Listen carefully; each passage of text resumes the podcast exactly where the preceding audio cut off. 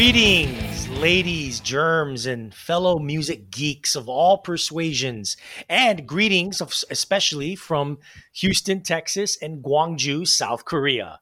Yes. You are, you are now listening to the 19th installment, 19th of the Curmudgeon Rock Report. Imagine, imagine that. That would be 19 episodes in eight months, which is uh, by uh, a lot of DIY podcast standards, ain't bad.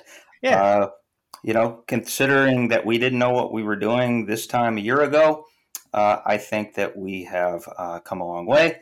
Uh, we're certainly better than Product 19, the cereal.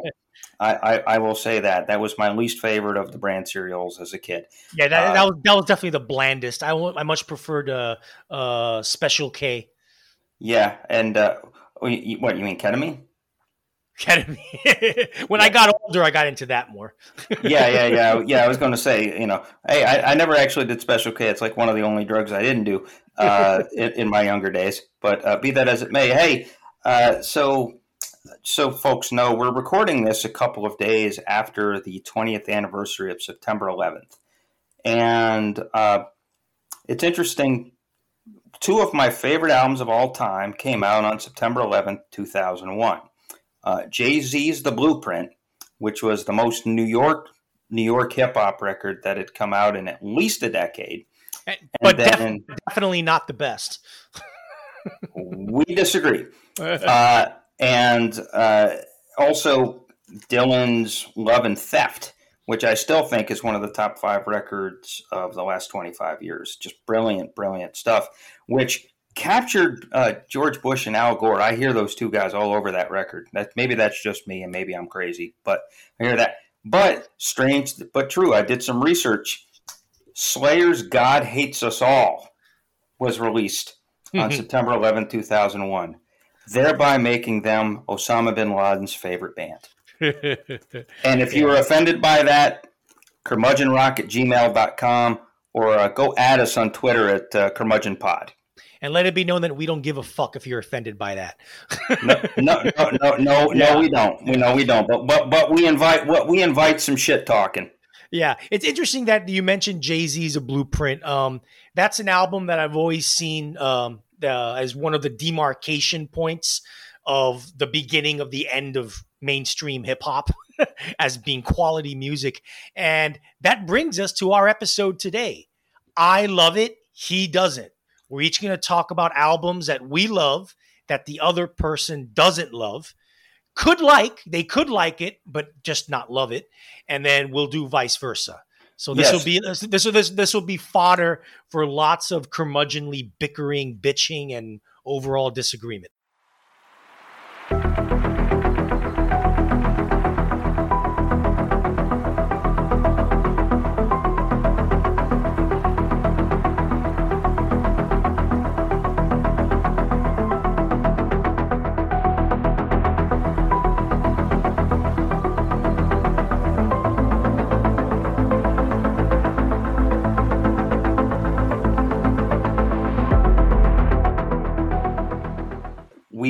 Now enter our parallel universe.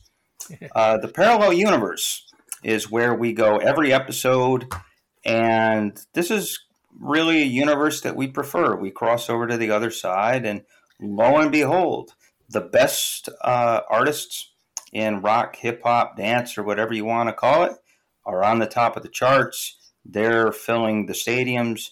People love them and respect them as much as we do.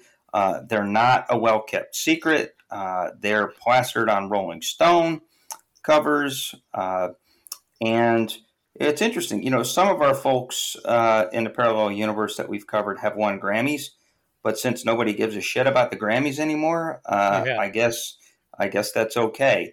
Uh, on that note, this is where each of us visits an album that's come out recently and let us call this the uh, the blues before and after death metal uh, uh, version of the parallel universe. Arturo, you're yeah. you first, or as I like to call it, the version of the parallel universe. yeah, star, star, Starscream on vocals, everyone. Starscream, yeah. Well, like I said, my the the album I will not so I will not really recommend, but I will talk about because we talked about this band before.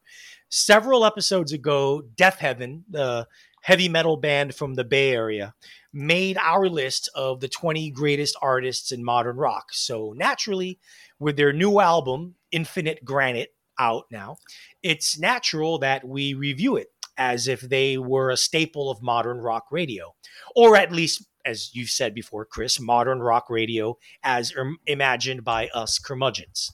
So, in summary, Deafheaven, originating in San Francisco, is arguably the greatest heavy metal band of the last decade. And arguably the only rock artist to have done something totally unique and original with the genre in more than a decade. Um, basically, they merged the bombast and the power of death metal with the shimmering prettiness of shoegazer and the shifting dynamics of prog rockish multi-section compositional style of post rock. Now, while I admit I'm not a big fan of either of those three subgenres, with, with with a few exceptions. Uh, Deafheaven did manage to walk a tightrope, and they created something intoxicatingly heavy and beautiful and weirdly melodic and accessible at the same time. Uh, I mean, they, they, came as close to crossing over without crossing over as any band had. Uh, their absolute peak and the album that best exemplifies what Deafheaven is all about is Sunbather from 2013, which is pretty much a modern classic at this point. Yeah, it's a jaw uh, dropper for sure. Yeah, yeah. Uh, New Bermuda from 2015 uh, is also excellent, and it accentuates the metal aspect of the band. Um, Ordinary Corrupt Human Love from 2018, their most recent album, has a cleaner sound and production, and it accentuates the post rock side of the band. Uh, imagine Mogwai if they were consistently good and not as yawn inducing. And that's pretty much what that what that album was for Mogwai. Uh, sorry for Deafheaven. Uh, now enter Infinite Granite.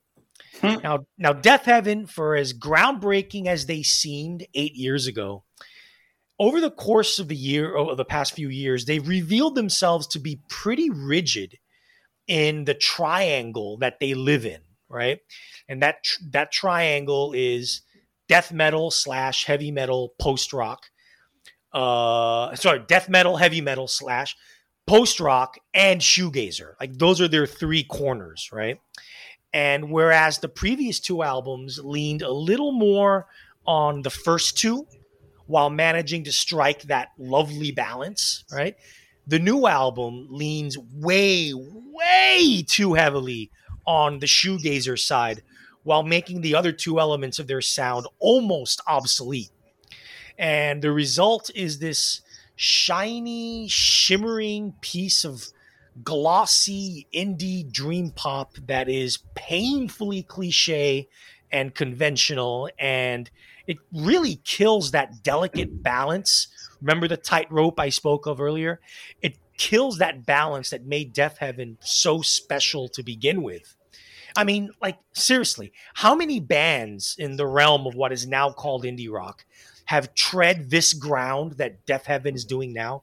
Have tread this ground before and ended up being completely forgotten due to yeah. like due to hundreds of other bands doing the exact same shit. Yeah, it, it, exactly. Like all these guys, they like uh, convince themselves that they can.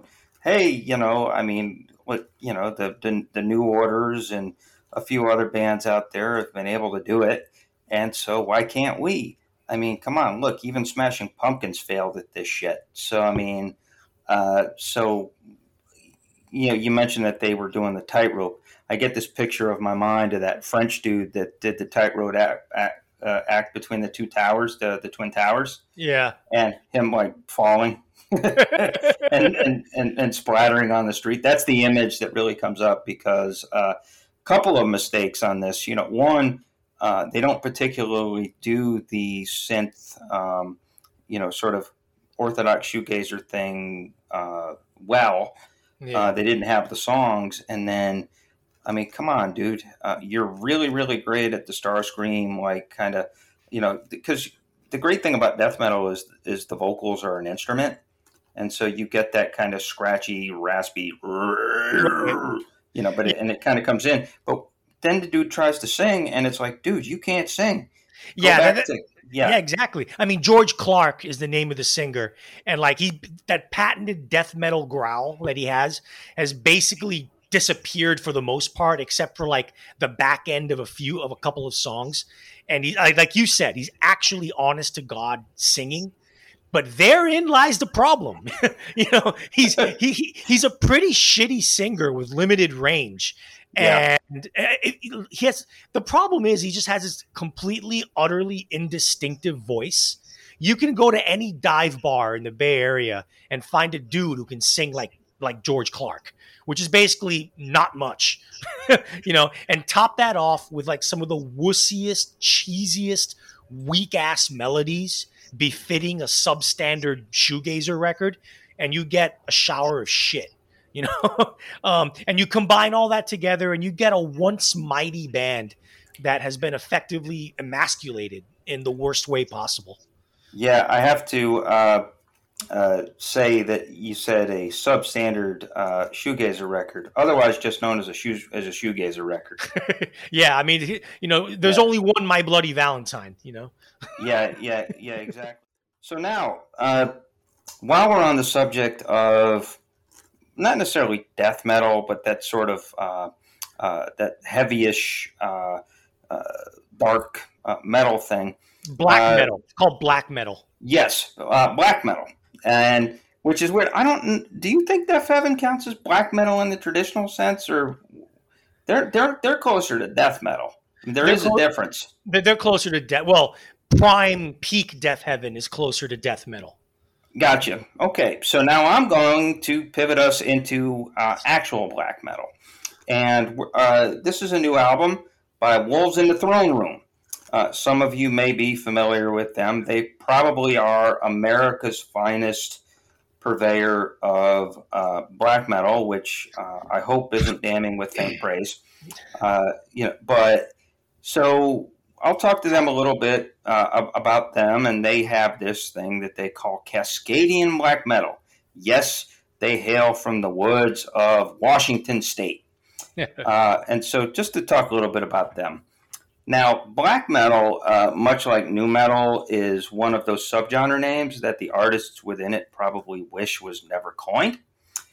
Sure, uh, black metal or doom metal, as it's also called, has its roots in one of the most insane music committee uh, communities in history, namely a bunch of deeply disturbed guys in Norway who gave themselves names like Euronymous and Death and legit ate each other's bones and murdered each other. Seriously, go check out this YouTube uh, uh, DIY documentary on the band Mayhem. Uh, it's one of the, uh, depending on how you want to look at it, funnier or more fucked up uh, watches you'll you'll have all year. Anyway, it's a shame, really, because uh, the black metal connotation and its twisted conventional wisdom uh, cheapens and stains what often can be striking and profound music, uh, stoked by building walls of noise and double take inducing symphonic or over the top synthesizer touches. And it tends to focus much more on the earth than hell. Hey, death is still death, but it's brought to you more by the Vikings and the pagans and less by Satan than the uninitiated would think. Uh, here, here in but America. They, but, but but but they still growl their voices. So what's you know? Yes, yeah, no, no, they're, they're growling at the dirt rather than the fire. Yeah, uh, for sure. Uh, here in the U.S. of A, uh, the most revered of the underground black metal bands these days is Wolves in the Throne Room. Uh, the, at least the ones that are actually still doing uh, black metal or death metal or whatever you want to call it. Uh, this band really is spearheaded by two brothers uh, Nathan and Aaron Weaver. Uh, they formed this band in Olympia, Washington in 2003, and they soon took to worshiping the trees and the forests and the woods and the beautiful earth of their beloved Cascadian region. Uh, if you want to learn more about Cascadia, and its uh, really kind of fascinating worldview. Uh, go check out the uh, Wikipedia page for Cascadia. It's entertaining. So, uh, yep, folks, this is music to LARP by. So, if you like dressing up in like like old uh, witches and wizards clothes, this shit is for you.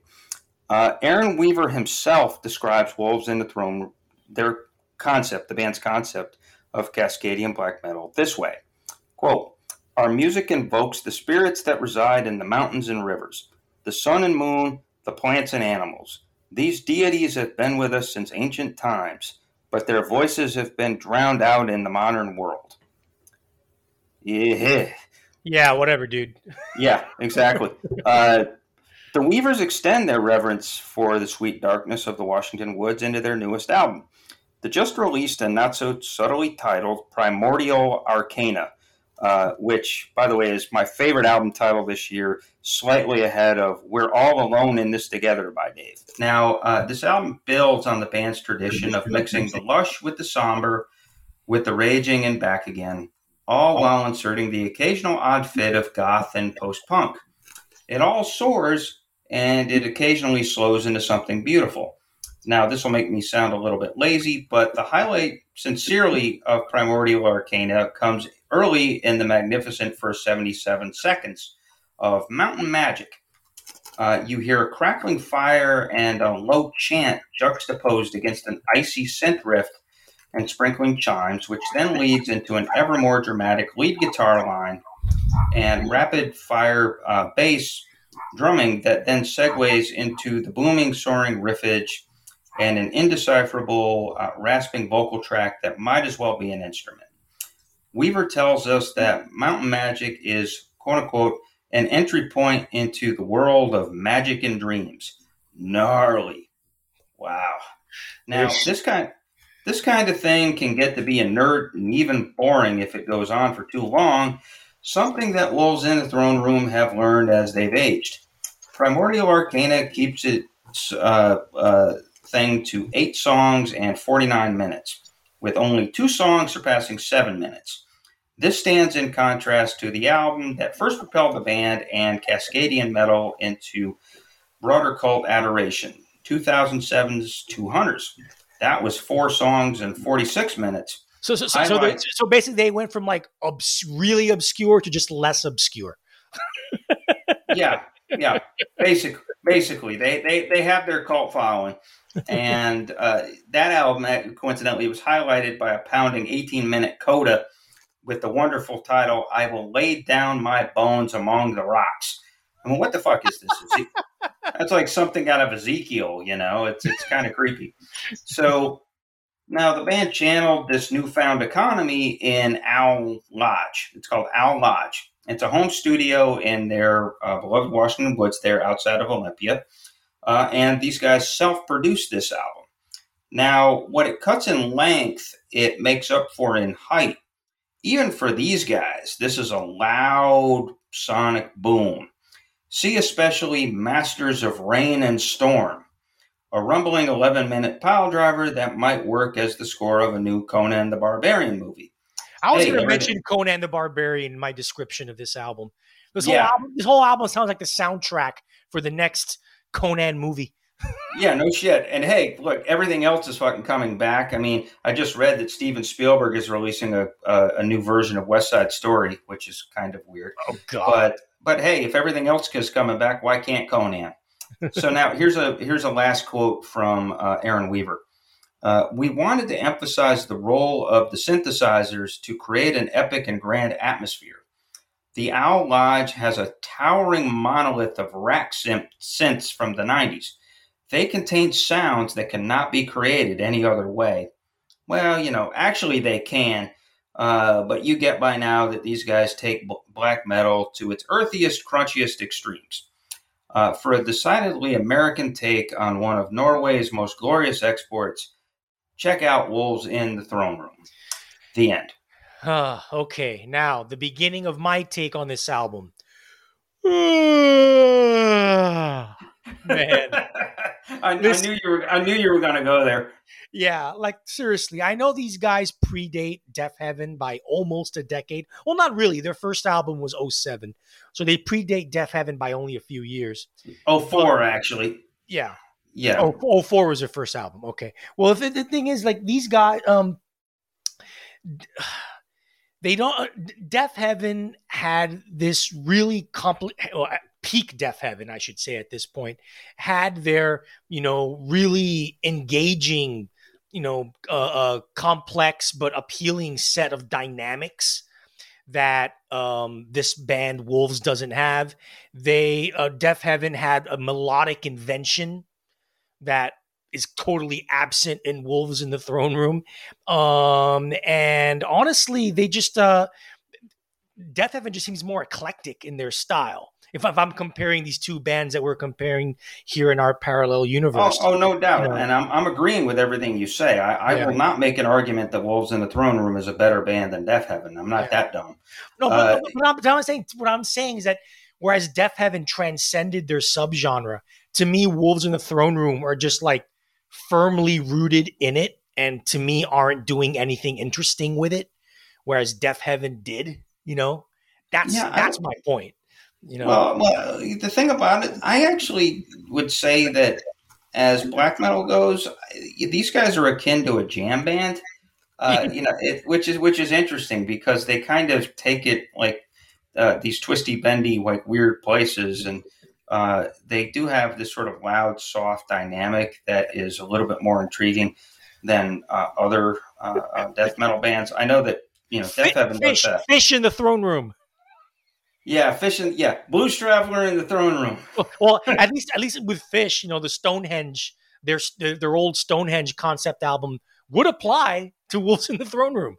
Yeah, pr- pr- pretty much. And then, of course, there's also my my favorite, widespread panic in the throne room uh, so uh, anyway, like I said, I, I, think it's a good record. Uh, I do think this band has some chops.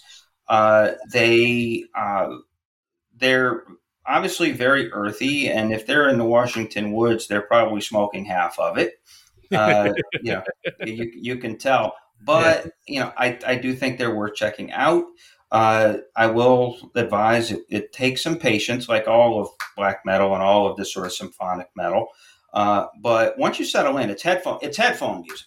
It's headphone music, and you have to either be sort of in a meditative state or you actually have to be doing something, and it will grow on you uh, as yeah. as you listen. So check it out. So yeah, I mean, I mean, to me, to me, listen, to me, it's all. It, it just, I mean, I respect the musicianship of these guys. You can tell these guys are really good musicians. But the thing is, it's just that it's just all monotonous and same sounding. Um, it's also to me the way I hear it very subdued compared yeah. to a lot of black metal or death metal. I mean, yeah, if, I'm, if I'm listening to metal, I want it to fucking rock. Yeah, you know, and yeah, these, no, guys, these, guys, don't rock enough for my tastes.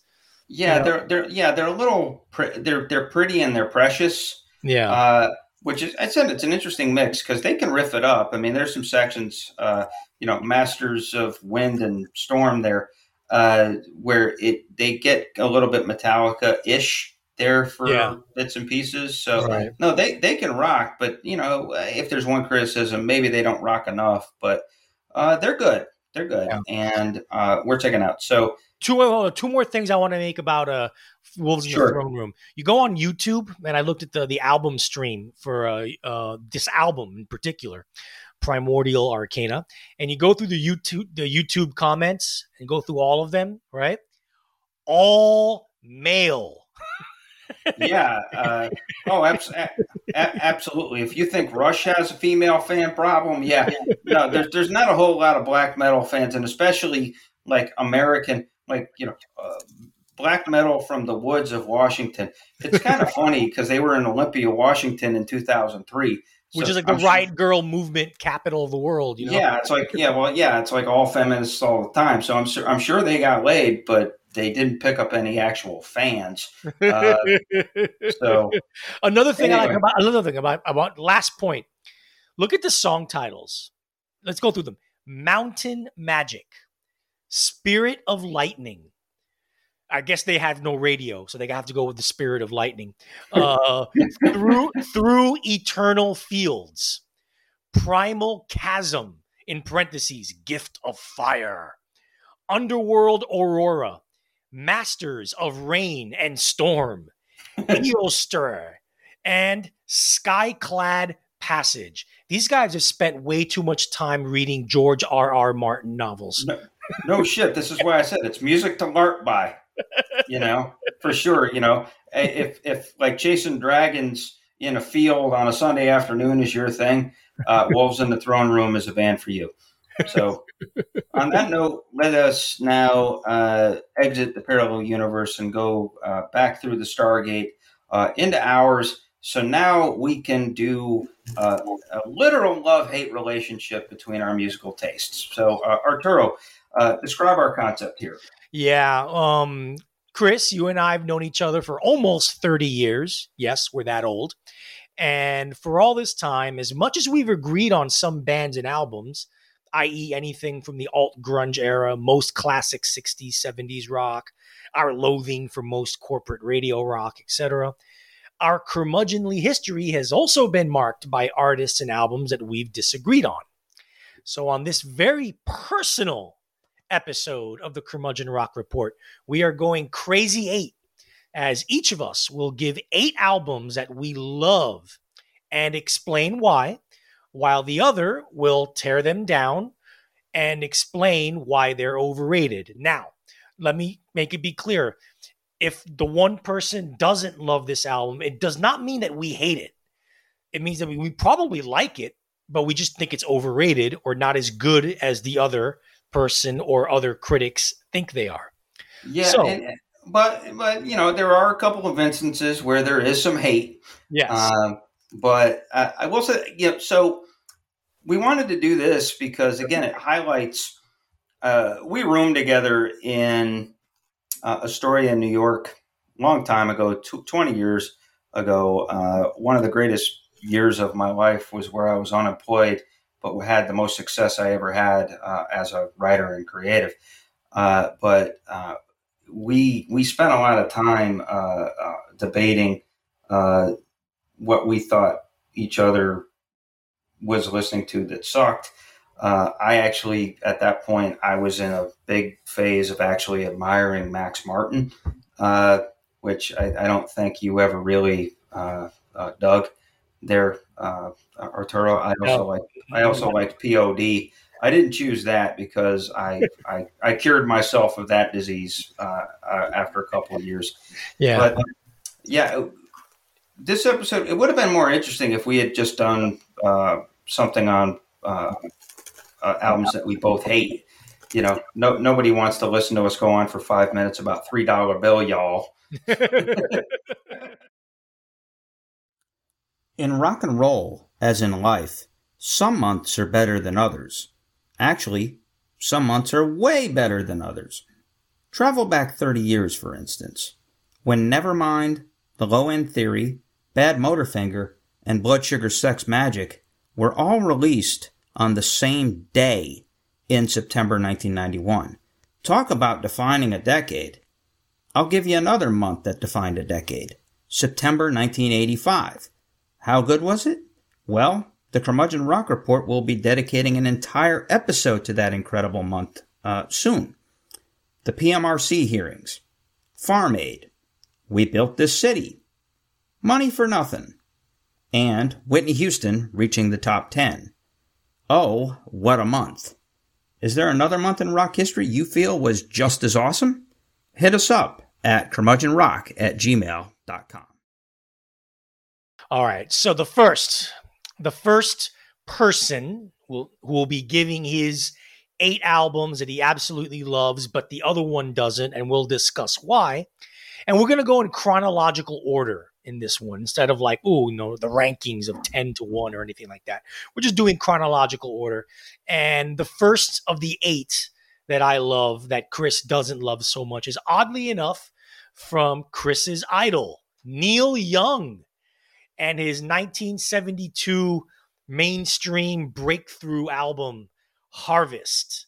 Now, I'm, I'm just I'm just gonna keep this short, sweet, and simple. I love the album because I think it has some of the most beautiful individual songs that Neil Young has ever written, not just his most popular.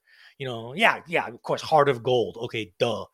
you know, everyone and their mothers have, you know, covered that song. But you have that. Um, you have the beautiful swaying title track. Um, you have Old Man. Uh, you have Alabama, The Needle and the Damage Done. Are You Ready for the Country has been covered by you know, not surprisingly, several country artists. Country artists, yeah. you know, Out on the Weekend is a beautiful song. Yeah, there are a couple of schmaltzy symphonic overproductions, one of which sucks. There's a world that that that's way overdone. But I actually like A Man Needs a Maid. Um, I think that song was really uh, misinterpreted as it, as it, when it came out you know, a lot of feminists were angry at that song because, oh, what are you saying?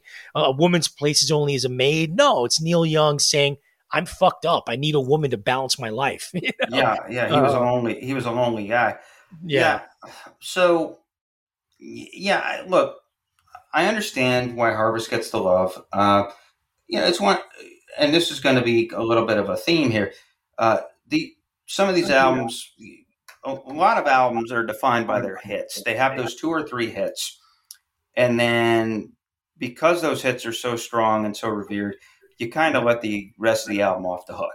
That's my uh, attitude about Neil. And as Arturo, Arturo just said, uh, Neil Young is my idol. Uh, he's the guy. I mean, I at one point owned uh, 26 of his records. Now I have them on my phone uh, via streaming. Uh, he, the guy is brilliant, and that's maybe one of the reasons why I'm lukewarm on Harvest because this is the album that set the template that Neil came back to a few times for okay, I've made my weird eccentric statements. Now I need to make some money. Uh, and yeah. and so that's kind of what he did. And look, at this point, he during this uh, recording, he had uh, blown out his back and he was stuck in Nashville.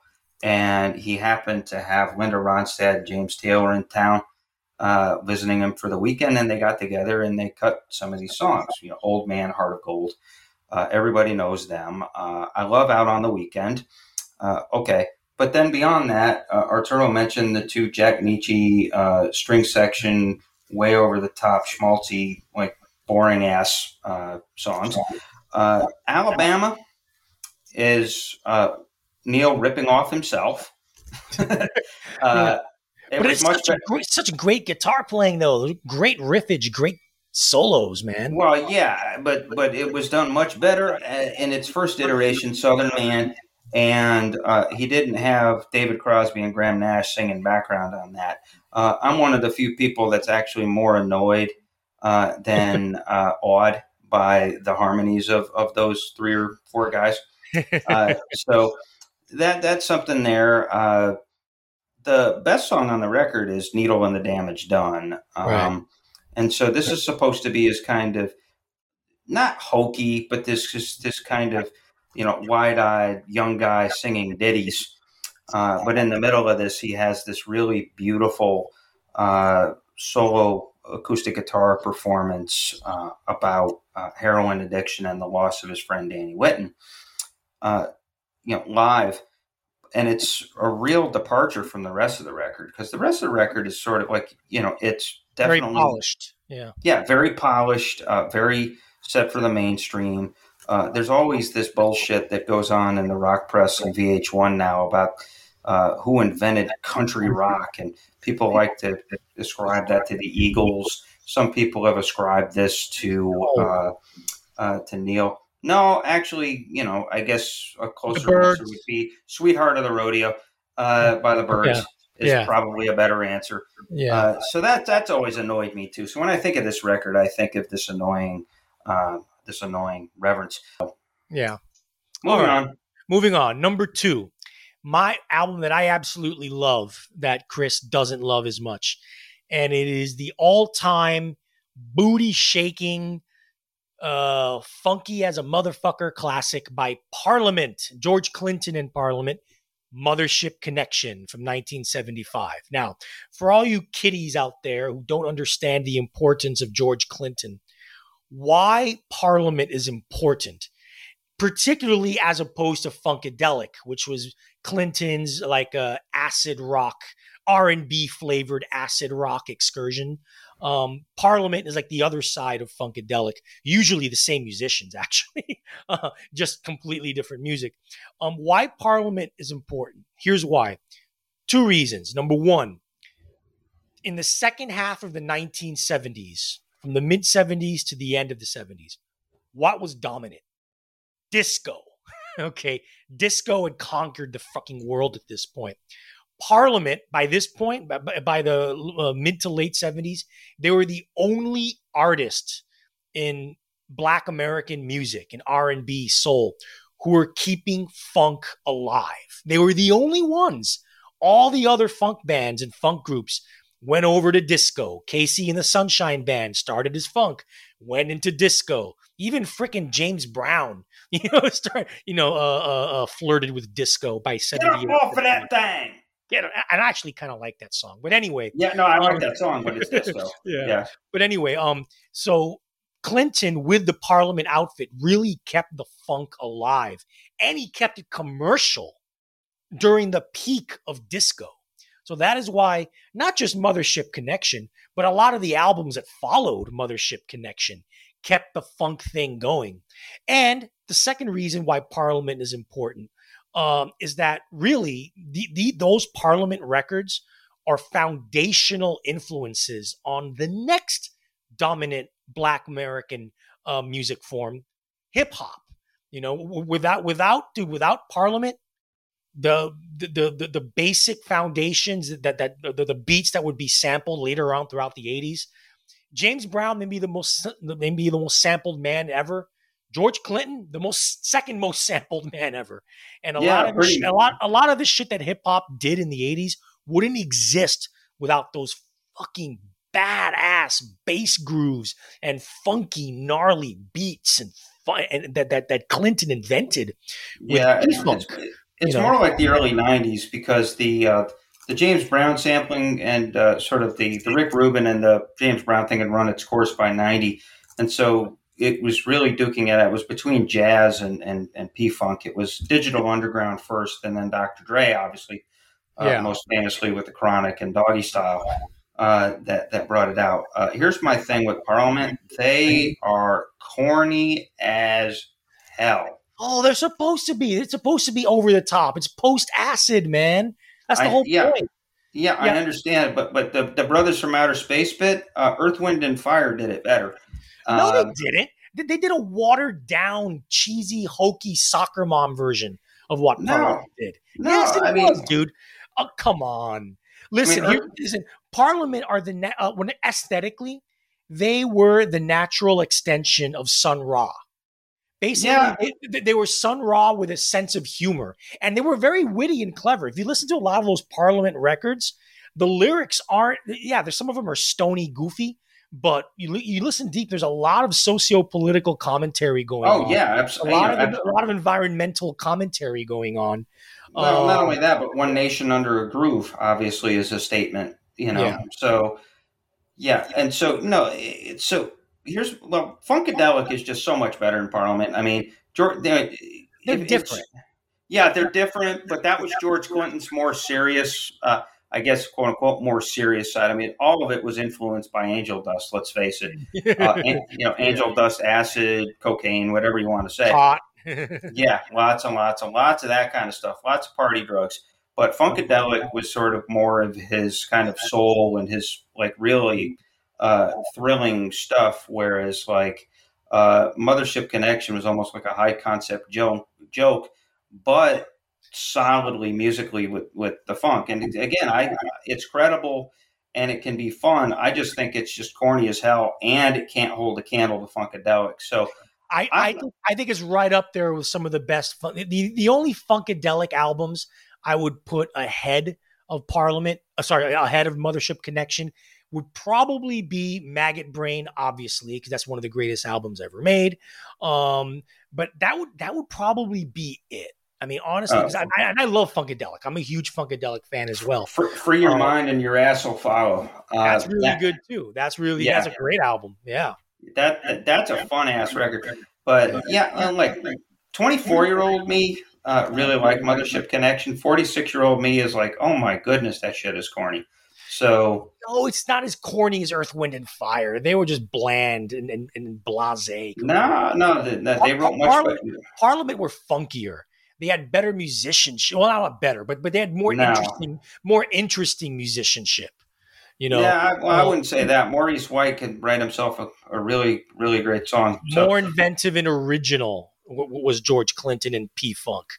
Uh, yeah, I mean, I, I, get yeah, George Clinton's pretty singular, but so is Maurice White. So, uh, so I'll, I'll, I'll give it up for Earth, Wind, and Fire. Par- Parliament, okay, yeah, definitely influential as hell. Uh, fun band, but uh, I, I just you know the shtick is just you know I it just rubs me the wrong way these days. Yeah. Be that as it may. So now we segue from uh, the brothers from another planet to uh, uh, white it, brother from another planet to to uh, to Ziggy in Berlin. Yeah, basically David Bowie's Low in 1977. Now here's my thing. Um, no, I do not agree with Shitfork that Low is the greatest album of the 70s. Uh, I mean, Fleetwood Mac rumors, hello, you know, uh, yeah. Sex Pistols, never mind the bollocks, television, Marquee Moon, no. And guess what? It's not even David Bowie's number one best album. But you know what? Low is a foundational, in one of the most pivotal, foundational, and influential pieces in David Bowie's catalog. Um, it is a supremely important record. Um, it really did, along with other artists and bands that I'll mention later, kind of set the stage for the sound that would take over in the first half of the 1980s, um, along with Kraftwerk and uh, I would I would argue um, Gary Numan and the group he was with before. I the name forgets me now, but they kind of they kind of invented the '80s in the late 1970s, and um, Low is one of those albums. So um, it the first half, the, the first half of it anyway. Well, no, I love the second half. It's beautiful, beautiful meditative um, ambient stuff. Better, better than some of Brian Eno's own ambient stuff. Even I think uh, even though Eno worked on it. Um, but Bowie in interviews has like has gone on to uh, insist that like people have always suspected did Eno write those songs in the second half? And Bowie goes, no, motherfucker. No. He didn't say motherfucker, but he said, no, no, those are my chord progressions. Those are my basic elements of music. Eno just fleshed it out with the bells and whistles, but it's beautiful. Yeah. I mean, the second half of Low is beautiful. It's it, it's it's lyrical. It's really lyrical and and you know, really. It, it, it, it entails a sorry it conveys a depth and a warmth actually that the first half of the album as amazing as it is didn't really have that warmth intentionally so I think Bowie crafted the right record this way. The first half is going to be the icy, weirdo, fractured stuff. The second half is where the breath comes in. And uh, yeah. speaking in, in that context, I think Low works amazingly well and has aged very well too. Uh, he should have kept holding his breath. Uh, you know, oh, honestly. yeah, look, up up with Carlos Alomar, down with Brian Eno. Uh, that's that's my attitude with Low. Always has been. Uh, the first half of Low is incredible. Uh, it's a bunch of half song jams. Yeah. Uh, you know, like you know, sound and vision, and uh, you know some of the some of the other stuff on that uh, uh, first half uh, is just extraordinary in, in terms even of the instrumentals. Uh, breaking glass is great. Always crashing oh. in the same car. You know? Oh yeah, always crashing in the same car is is, is fantastic. Uh, well, here's but here's my thing uh, with with low, and uh, for what it's worth, uh, since we're always uh, apt to bring you a little bit of trivia in these things, that pitchfork list of the best album of the 70s, uh, number five, Blood on the Tracks. Number four, uh, There's a Riot Going On by Sly and the Family Stone. Overrated. Uh, yeah. Three, Marquee Moon by Television. two, London Calling. By the Clash, yeah. And then David Bowie's Low. I would profess to say that Low is the worst of those five albums. Uh, so, and it's not even his best Berlin record. That's Lodger. Lodger's uh, my I agree with you. Lodger's my personal favorite, but Lodger's very different. Lodger is basically uh, what Bowie was doing is taking the the the the art uh, the the ambient electronica and the art rock of Low and Heroes and just twisting and turning it into this weird art pop. Lodger, yeah. kind of, Lodger exists in its own among that Berlin trilogy. Lodger kind of exists in its own sphere. yeah, know? yeah, you know, yeah, it does. It kind of twists into this really kind of original thing, which coincidentally, uh, pretty much informs Fear of Music by the Talking Heads. Yeah, uh, I, I, think you know Eno and Bowie came up with Bo, well, Bowie and Eno yeah. came up with this formula on that that just kind of carried over to uh, Byrne and Fear of Music. Uh, wanted just just one last thing. Uh, I wanted to quote from uh, Stephen Thomas Erlewine, otherwise known as the one guy who writes for all allmusic.com, who can actually write worth the shit, uh, is the one that wrote the uh, the the entry that number one of the 70s entry for Pitchfork. And he says, Low is an album about rebirth, uh, which is why it still possesses the power to startle. And in my regard, I would say, sure, it startles, as in, what is this shit? Uh, at least in the second half. Uh, Warsaw, I like. Uh, but here, here is the greatest diss that I can give it. Philip Glass, sometime in the 90s, uh, arranged and conducted a symphonic version of Low and the second half is much better as done by Philip Glass as it was done by Bowie and Eno. And Glass, Philip, and, and Glass probably fucked up the first half. No, actually, he didn't. Actually, his his take on sound and vision is really good too. When Philip Glass is improving your shit, there's something wrong. yeah, I'm not a Philip Glass fan, so it's hard for me to come back to that. So, okay, so we move on from uh, one uh, icon that I have a hard time understanding some of his reverence for some of his albums to another one that I have a hard time understanding, uh, Elvis yes. Costello. So right. tell us about this year's model. This year's model is my number four album that I love that you, Chris, don't love. It's Elvis Costello's This Year's Model. Now, here's my thing on Costello. I understand why a lot of people don't like Costello, particularly his later later stuff, and particularly after from the from the early '80s onward, because I'll admit it's really patchy at best. You know, I, I mean, I, I, do like King of America a lot. I like Blood and Chocolate, but after that is just there isn't there's not such thing as a single great Elvis Costello record. It's just a bunch of Elvis Costello albums with two or three good songs in there, you know.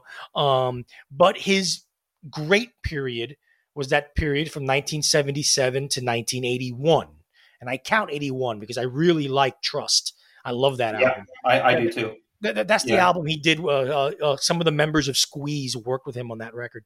But anyway, but we're going with this year's model, which is the album that is universally accepted as Costello's greatest work, period. It's the album for people who don't like Elvis Costello. And the reason why it's his best produced album. Um, it's got the sharpest production. The drums sound like drums. The guitars sound like guitars. The keyboards aren't overwhelming everything like they would in later Elvis Costello records. Um, his lyrics are angry. They're sharp. They're vivid.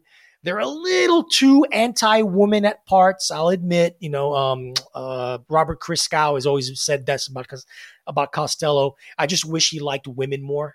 yeah, you know, you know, yeah. That's one, that's one of my complaints about Costello. Yeah, too. yeah. I get that, but remember, he also was like he was wicked young when he did these records. He was early to mm-hmm. mid twenties, so this is before yeah. he matured, right?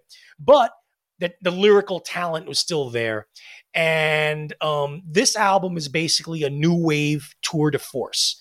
This is probably the this and the first the debut album by the Cars, in my opinion, are the two pinnacle Oh, never mind. And Blondie's parallel lines, for that matter, are like you know the three pinnacle new wave pop records. All came out the same year.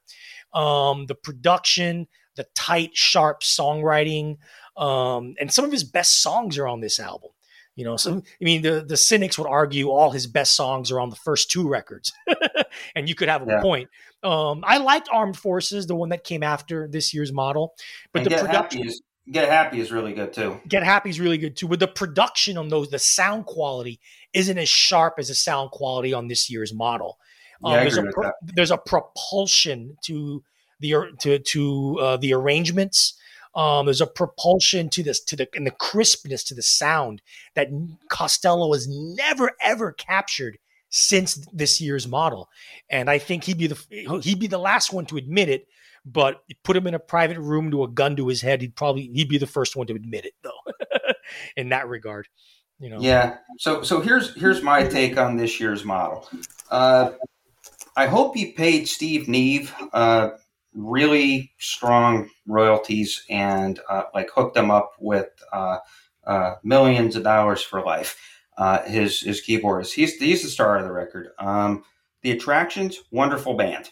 Uh, the Thomas Brothers, uh, the sound, the consistency of those arrangements, and like you said, the propulsion. I'm, I'm, I'm not sure they were brothers though. But the Thomases? Yeah, I, I think they're, they're, they're, the bass player and the drummer. They're both their last names are Thomas, but I'm not 100 percent sure they're uh, brothers. We we may have to do a curmudgeonly investigation there. Yes. It, it, okay. Maybe, maybe, two guys we'll named we'll Thomas. Do, we'll, do, we'll do it live on air. Fuck it. Let's do it. yeah. Okay. So so you do that while I'm bitching. So okay. So the band is great and uh, sounds great. Too bad they're stuck with a bunch of songs that mostly are insubstantial. Uh, look, oh, radio, disagree. Some of his ra- best songs. Well, okay, three great songs: "Radio, Radio," "Pump It Up," and "This Year's Girl." Uh, great songs. Chelsea uh, is a great song. Okay, uh, Chelsea. No Chelsea is great. Chelsea's you an okay song. Is great. Chelsea's the only decent guitar lick on the entire record. Oh. Uh, yeah, and and that's the thing. So so here's the thing. Costello clearly was influenced by reggae, '60s garage rock, and Motown. Uh, they're all clear influences. However, uh, this album makes me want to listen to those influences more than this record. Uh, I just, you know, this to me, the songs just, you know, they're they veer between silly and uh, trudging. And again, there is that uh, fact that it might as well be the national anthem for incels, uh, you know, given some of the misogyny uh, that's on there. So I just, you know, to me, it's a really great sounding, dull, dull ass record, with the exception of, like I said, uh, I really think that other than the song that Nick Lowe wrote. uh, know, what's so funny about peace, love, and understanding? Uh, Radio, Radio is probably his other great masterpiece song, and I, I love this year's girl. Other than that, man, The beat is a great song. That's another great riff as well. I love the riff on the beat. Um, no action is not really a riff song, but it's a it's a great album opener. I mean, the uh, best the best riffs are the keyboard. Uh, yeah. Are the keyboard? Oh, no, I agree. I agree. I mean, well, Costello's not a riff guy. He's a songwriter. You know, yeah, um, chief, uh, uh, chief, and first and foremost. But um, no, I think the album is is close to perfect as as as, uh, as any new wave pop record can get.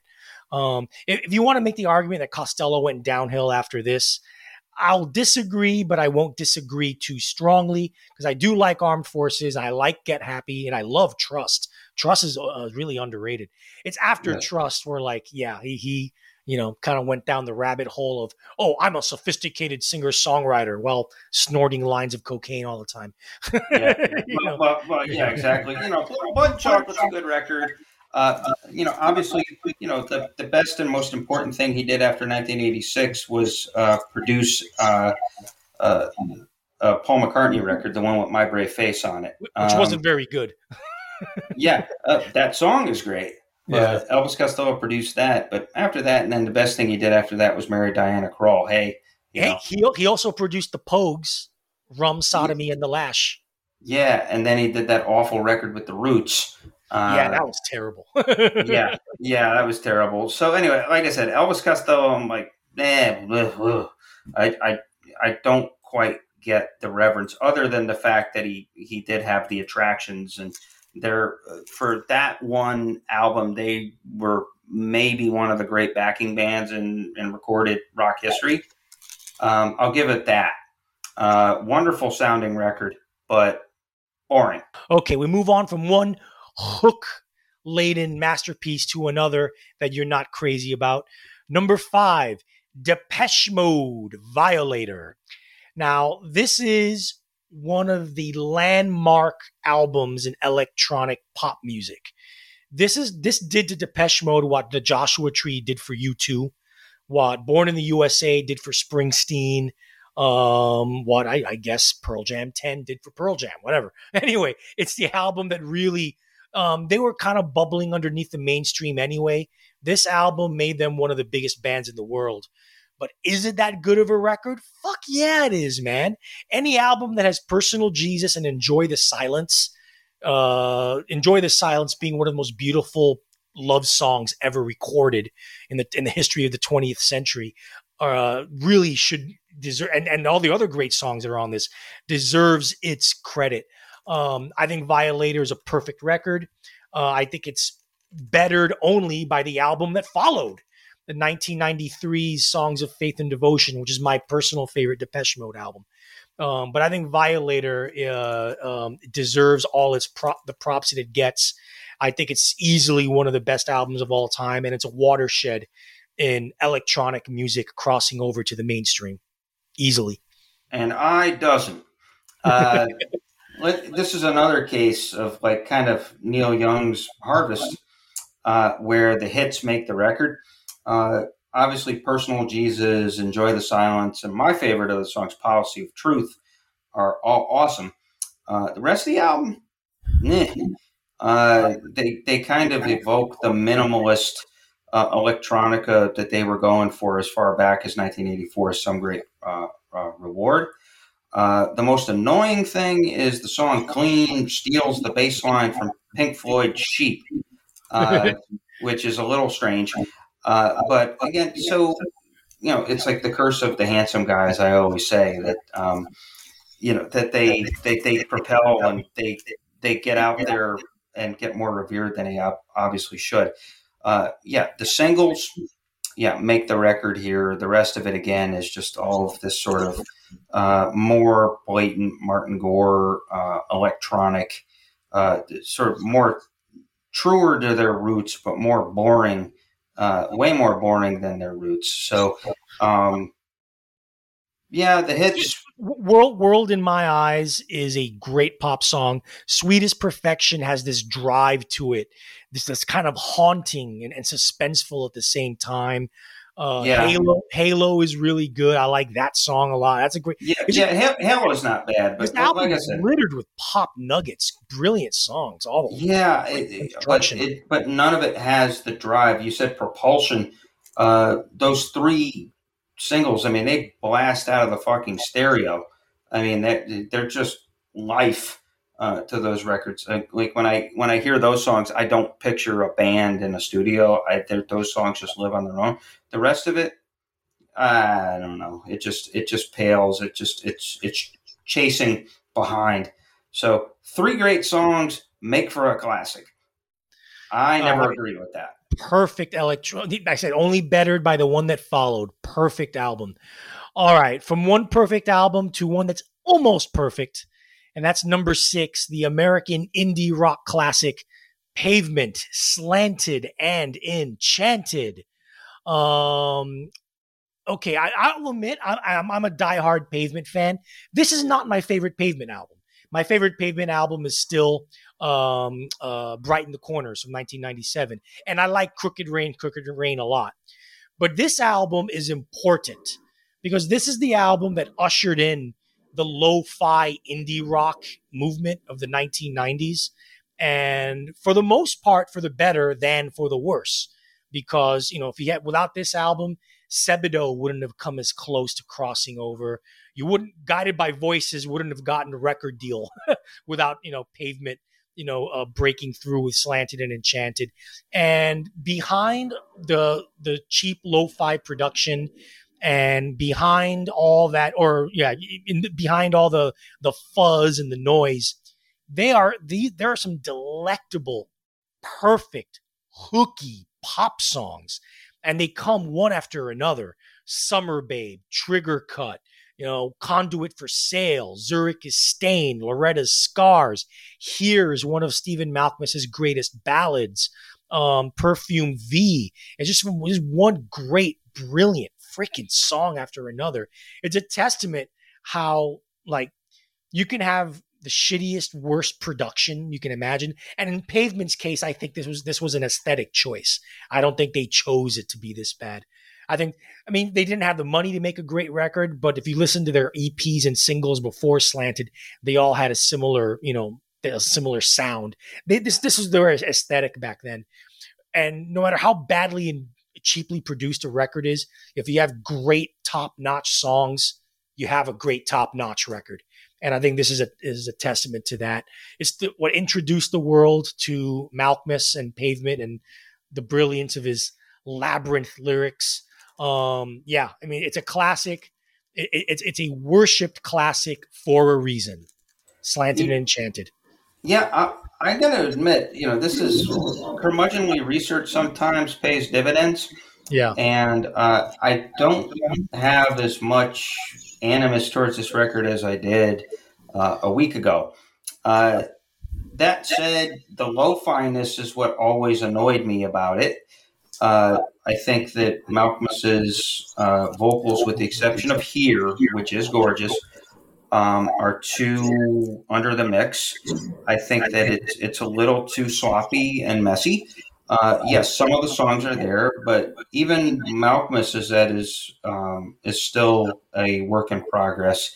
Uh, there are a couple of great melodies, Trigger Cut being one of them, but it was the beginning of a road that led to one of the best albums of the 90s, Brighten the Corners, six years yeah. later. Yeah. Uh, and so this is the start, but it's a start. And, you know, look, I get, I guess I get why pavement is, is a thing. Uh, people our age, it kind of spoke to us, especially women. Uh, you know, uh, Malkmus was this oddly a sex symbol. But yeah, but there's like I said, there's just a lot of near misses. Summer Babe, uh, great, great riff, great vibe. Uh, melody is not quite there. Um, uh, Conduit for Sale is a really fun, uh, sticky song. Yeah, but it's, it's but it's, it's, it's, indie arena rock. yeah, basically, it's it's it's sticky as hell, and uh, seeing it live is a kick. Uh, you know, they, they they they clearly have fun with it. But again, this was they they were undercooked at the time. Uh, the production gets in the way. Uh, there's a couple of songs where you actually strain to figure out what Malkmus is saying, which is not the case because by the time they get even Crooked Crooked Rain, Crooked Rain, they they uh, cured this that Malkmus's voice uh, is the strongest uh, feature of the pavement songs, even more than the good music played bad, you know, guitar, uh, uh, you know, that kind of weird uh, style that Malkmus and Spiral Stairs had. Uh, so I'm more admiring of this record. Um, there are a few great songs uh, on it. but just just too too undercooked, and I guess it started something, but people there's still a lot of people like you know the the intelligentsia and the rock critics out there when they do their best of lists this is the one that always uh, yeah. is is out front bullshit uh, brighten the corners uh, i think one of the five best rock records of the 90s uh, this one not so much yeah i mean i mean i think the undercookedness as you call it I think that's the point, though. That that's part of the point of this record. They were going for that, you know. They, they were going for that because it really is a a, uh, um, a backlash against a lot of the really heavily overproduced shit that was going on in the late '80s and the very very early '90s. And this was Pavement's, you know, big middle finger to that. I think I really do believe they intentionally went for this they really wanted to do this kind of this kind of sound that really harkens back to Malkmus, one of Malkmus' heroes, one of his heroes, Marky Smith and the Fall. You know, and yeah. the late seventies. You know, if you listen to a lot of the, the fall, the early fall stuff, sounds a lot like this. It's, it has that kind of rough, rough, you know, underproduced style. And I think Malkmus wanted that. You know, um, he's he's never been afraid, uh, never been ashamed of his love of Marky Smith. So I think this was like his way of emulating that. You know, like a lot of great rock art, tradition of rock and roll, you always start off emulating your heroes, right? So, yep. you know, and this is and this is no exception to that. Yeah, well, yeah, exactly. You know, I think that's kind of the story of Pavement. They started off by emulating their heroes, and then by the end of their run, they became heroes. Yeah. Um, you know, and just uh, they became actually truly singular. Yeah. So, but this this is where it started, and you know, I I shrug my shoulders, and I've always been puzzled at you know, and I understand that that's the defense that people make and you know me, I've always called it good music played badly. Yeah. Uh, but here it's just done really badly and too badly yeah. for for my liking. So. All right. So from one singular artist to another, number seven album that I love that Chris doesn't. Tori Amos, Little Earthquakes, from the same year that Pavement Slanted album came out, 1992. Now, here's my thing. I'm normally not a fan of the kind of music that Tori Amos does. This is, this is not my shtick. Um, I like a little more backbone in my music. Um, but Tori Amos, the way I've always described, I mean, she's always been, when she first came out, she was described as kind of a, a Kate Bush wannabe. For me, she takes Kate Bush's stick and improves it in every way possible. Well, that I'll agree. That I'll agree with. Yeah, she's a better singer, better songwriter, way better musician way more compelling music and more interesting and more diverse. Um, and she became more diverse as she went on. But it doesn't take away from what I think is the almost pop perfection of Little Earthquakes, which, I mean, in spite of everything that annoys me about this kind of, you know, soft coffee shop pop, uh, the songwriting is just it, the compositions are exquisite. The singing is impeccable. The musicianship, of course, is great. Everyone knows Tori Amos can rip it on the piano, um, but it's it's just an amazing. Just I'm just a sucker for great pop songs, and there are some great freaking pop songs with really compelling and at times sometimes a little disturbing lyrics. And that's one of the, the patented hallmarks of Tori Amos's career is out. she's like, well, when she was good, she's not so good anymore. Her, her, her recent music is terrible. But like in her, in her hot streak in the 1990s, it was beautifully sung lyrics, real, but uh, like with a very subtle, understated menace behind them.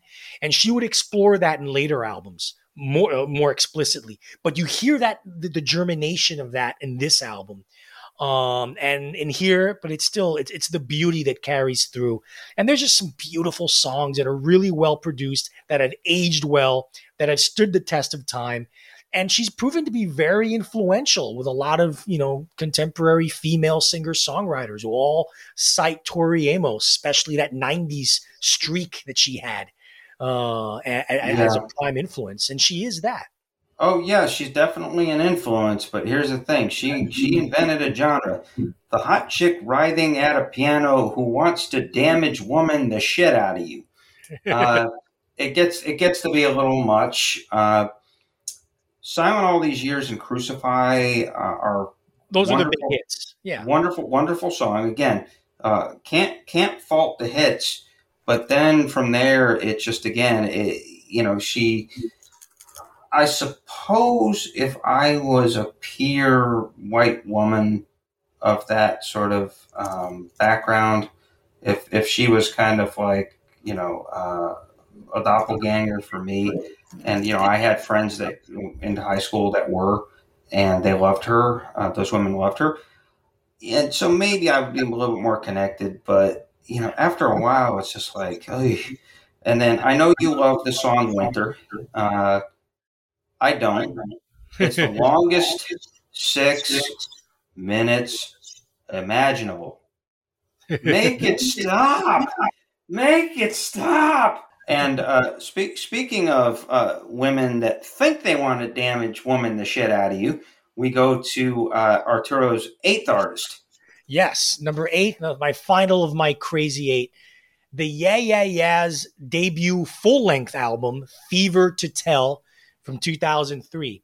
Now, the New York scene in the late 90s, early noughties um, was really, really fruitful. Uh, I mean, the Strokes were the band that really broke it open, but you had the Yeah Yeah Yeahs, TV on the radio, and in my opinion, the best out of them all, LCD Soundsystem. By um, far, by far. Yeah, and and and, and uh, but the Yeah Yeah Yeahs were good. Um, they were they had a unique of all the garage rock that garage rock revival. They had a unique uniqueness to them. Yeah, it was one guitar, one drum kit, a la the White Stripes, just with a you know a real uh, super charismatic, crazy front woman, or not crazy in real life, but just crazy on stage at the time. Um, but the Fever to Tell is a really, really strong. It's not their best album, but it's a great record. I think um, it, it's it's they, they have they have unusual instrumentation, true, but they also have an unusual musical style. Um, Karen O, obviously, very. She took her name from Wendy O, you know, the the punk rock icon from the late '70s, early '80s. But Karen O was more of like a New York art school, art damaged version of that that you only get from upper middle class people in Manhattan. yeah, pretty much. Yeah. But but she pulls it off. And I think she really did pull it off for a little while um, with Fever to Tell. Fever to Tell is a great record. Um, you have Maps, which is the big hit single from this. Uh, probably one of the best, you know, New York art rock ballads ever. Date with the Night, great rock song. Tick, Black Tongue, Y Control, beautiful. One of the best, one of the best non-sonic youth instances of getting noise and feedback and crafting it into a pop song. You know, Y Control does that excellently. Um, great album, Fever to Tell. Uh, I still think their best album is their one from 2009, It's Blitz, which is where they incorporated a lot of like synthesizers and electronics, but like, but their songwriting really got better. But you can hear it here, and you can hear it in its most raw form, and you can't beat raw rock and roll.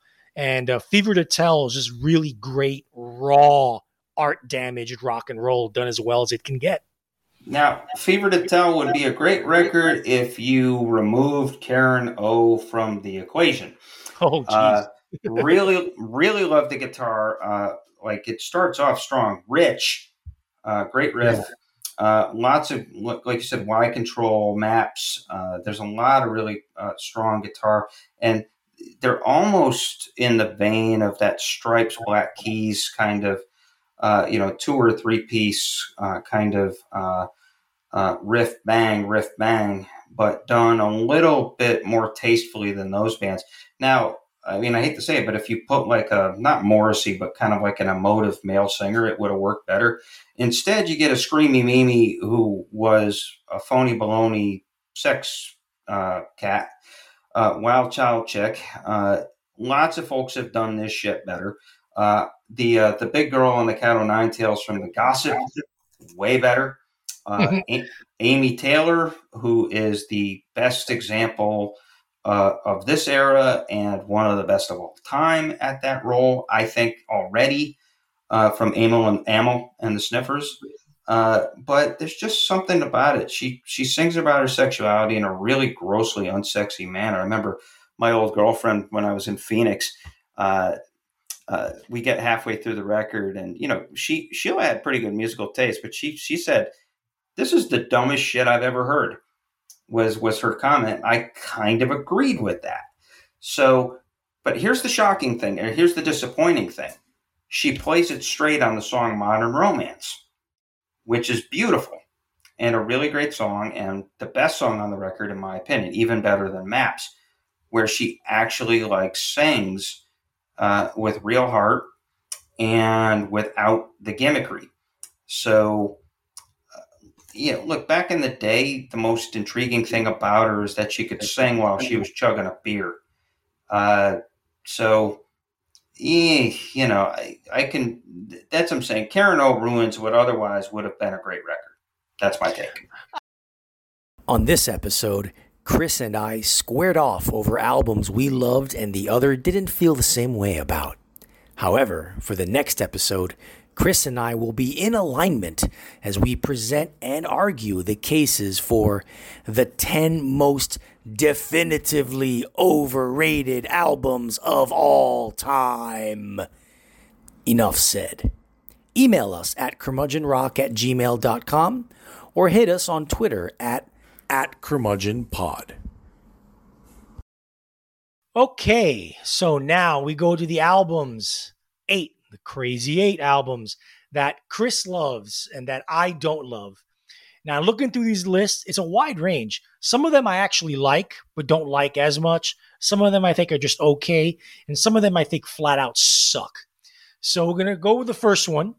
And again, chronological order. And we're going to start in the summer of love, 1967. Gotcha. And the band Love. Yes, and and the fun part here is that as we go down the list, uh, Artie's uh, level of Arturo's level of hate will will rise and rise and rise. So yes, we are starting with Love's Forever Changes, and hey, I love this record. Uh, so this is the L.A. take on the psychedelic summer of love in 1967. Uh, brought to you by the brilliant, eccentric, and we come to find out later, schizophrenic mind of Arthur Lee. Uh, Arthur Lee was. Uh, he wasn't Hendrix. He was more of a sort of a gentle, folky, psychedelic, uh, charismatic black guy doing white uh, white music. He was, like I said, there's this mysterious quality. What he did is he took the psychedelia of the era with some of you know there were uh, the themes of uh, immortality and uh, some snark and some political commentary and a lot of this fear of the nuclear end. But he puts a real poignancy uh, into it. Even some of the, the love uh, uh, songs that go into it surprising poignancy and also a surprising musical uh, variety. Uh, so you've got your, I mean, the most uh, the most famous uh, song on on it. Uh, he actually co-wrote uh, "Alone Again" or um, which you know has this almost you could if, if they didn't invent it, it would be self parody because you know with this it's kind of acoustic, dramatic thing, and then they managed to get horns in there too. So it's almost kind of like this almost uh, like restaurant uh, phony Mexican pop, but they make it work. Again, that's one of the themes of this record is that they do these sort of uh, uh kind of LA schmaltzy styles done through a psychedelic uh, looking glass, but it works because of Arthur Lee's talent and uh, fantastic singer. and again, with a lot of range. So you've got songs like The Daily Planet, which somewhere on there, Neil Young, I believe, plays acoustic guitar on, uh, which is more sort of a, uh, a folk rock song. Uh, to me, one of the highlights of the record, well, and more again, uh, really uh, dark but beautiful ballad. Old Man is a terrific little folk uh, psychedelic ditty. And then a song that has no business working other than the fact that Arthur Lee was a musical genius. And again, the poignant arrangement. If this is called the Red Telephone, which is the whole the world is about to blow up in a nuclear holocaust, and it's almost got this drama uh, going to it, and uh, almost it borrows from the San Francisco garage psychedelia uh, in its in its jangly uh, keyboards, but it works. So that's the theme of it. Uh, psychedelic swap, but beautiful, poignant, and Arthur Lee makes it work.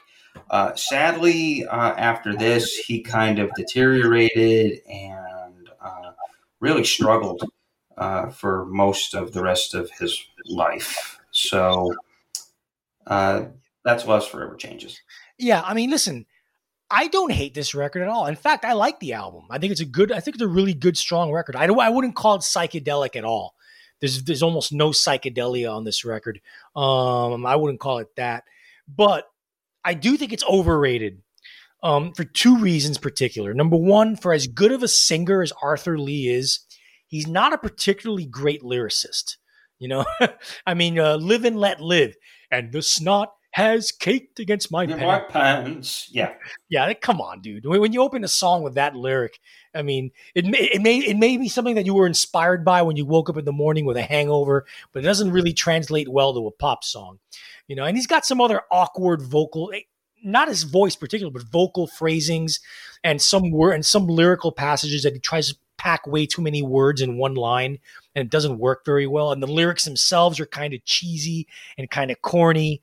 Like he could have used a little more. Like his buddy was Jimi Hendrix he was he was buddies with Hendrix, and they were like you know you know the you know two black American rockers in an overwhelmingly white rocker scene, and Yes. they took they took divergent paths.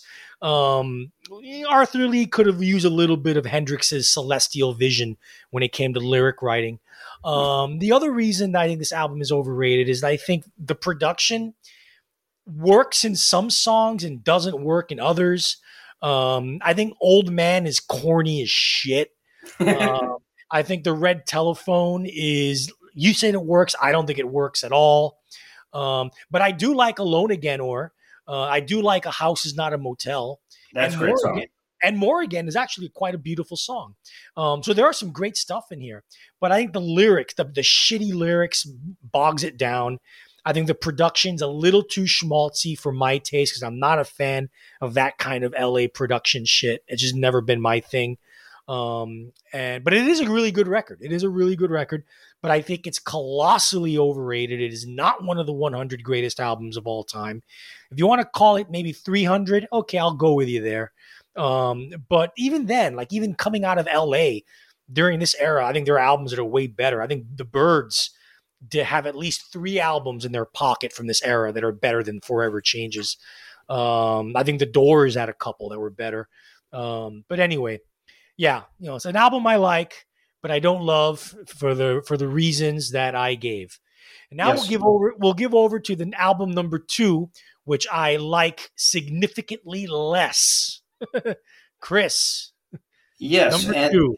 and uh, this album, uh, the reverence really comes from 17 year old me. And Yeah. for 17 year olds, Pink Floyd's The Wall is like wonderful because it has grandeur, it has statements, it has uh, lead guitar on loan from God, all It has- those things. It's, it's stupid grandeur and stupid statements. okay okay sa- sa- sa- says you. Now uh, this was the culmination of you know, roger waters had this uh, uh, this strand that went through all of his 70s work.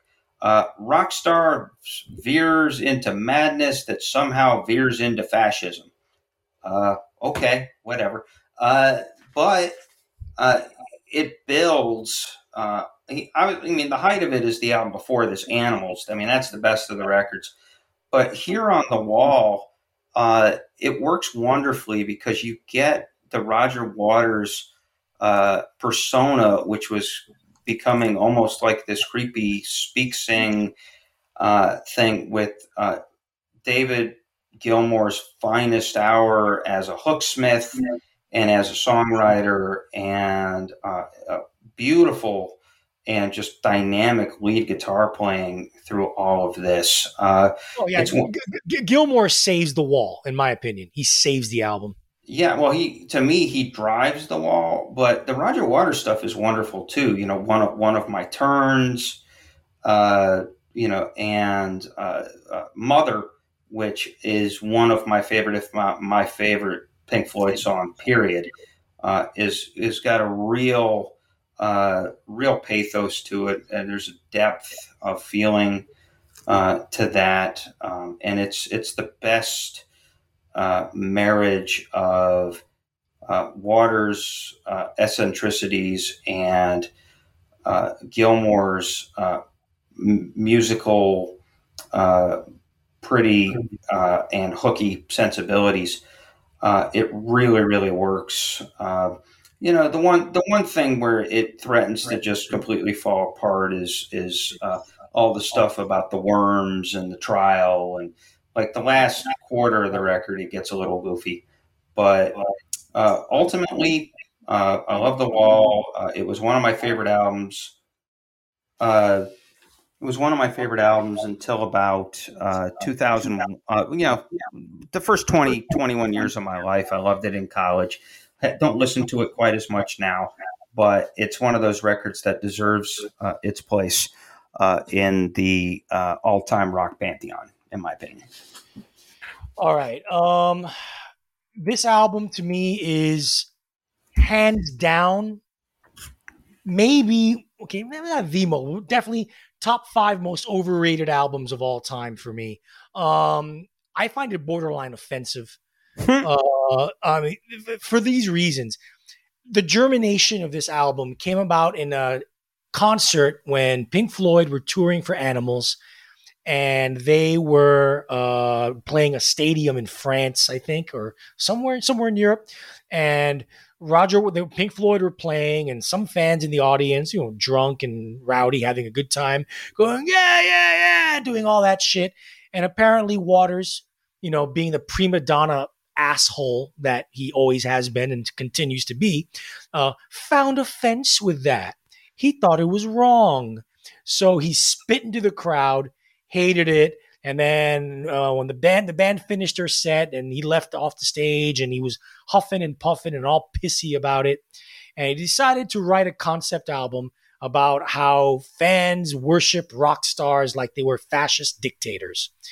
And what I find offensive is that the concept of the album is about rock stardom going out of control and how fans how they view rock stars. And then well no let, let me backtrack. Let me backtrack. What it is is, is on one part it's that. The concept is that. It's him just whining and bitching about being famous okay? Which is annoying enough as it is okay but yeah. he's whining and bitching about being famous and being a rock star and then on the other hand it's, it's an album with a concept of him moaning and groaning over the loss of his father and having an overprotective mother now i agree i can kind of identify with that of course but he had the audacity to take that element, the child abandoned by the father and having a possessive mother, and then growing up to be a pompous rock star who desires attention and then dresses up like Adolf Hitler, as in the movie. Yeah, that's just that, that's just fucking bad taste, offensive. And Roger Waters has always been in bad taste, and uh, as far as his, some of his political, not all, but some of his political views. Um, it's really distasteful. I think it's overwrought. The concept is overwrought, and you know it's overwrought because it falls apart two thirds of the way through. The, the story just falls apart. There's yeah. really not much of a resolution. He's trying to he's trying to combine the metaphysical with the physical and trying to blur the lines between them, and it just comes across as hokey um, to the concept, I think is offensive and it's flimsy and it's weak. And number two, musically, there aren't really enough real songs throughout the two discs.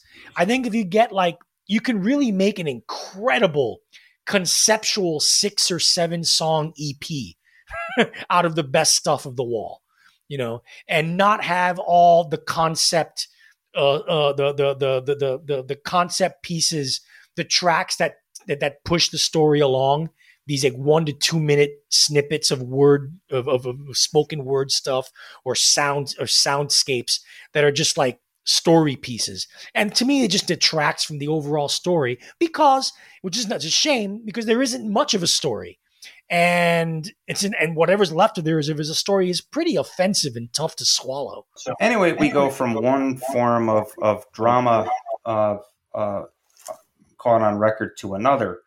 Uh, yes. Peter Gabriel So. Yeah, this uh, is the, this is the number three album on your Crazy Eight list. Yes, from 1986, a wonderful record to me. Um, it's got there's a there's a hopefulness to it.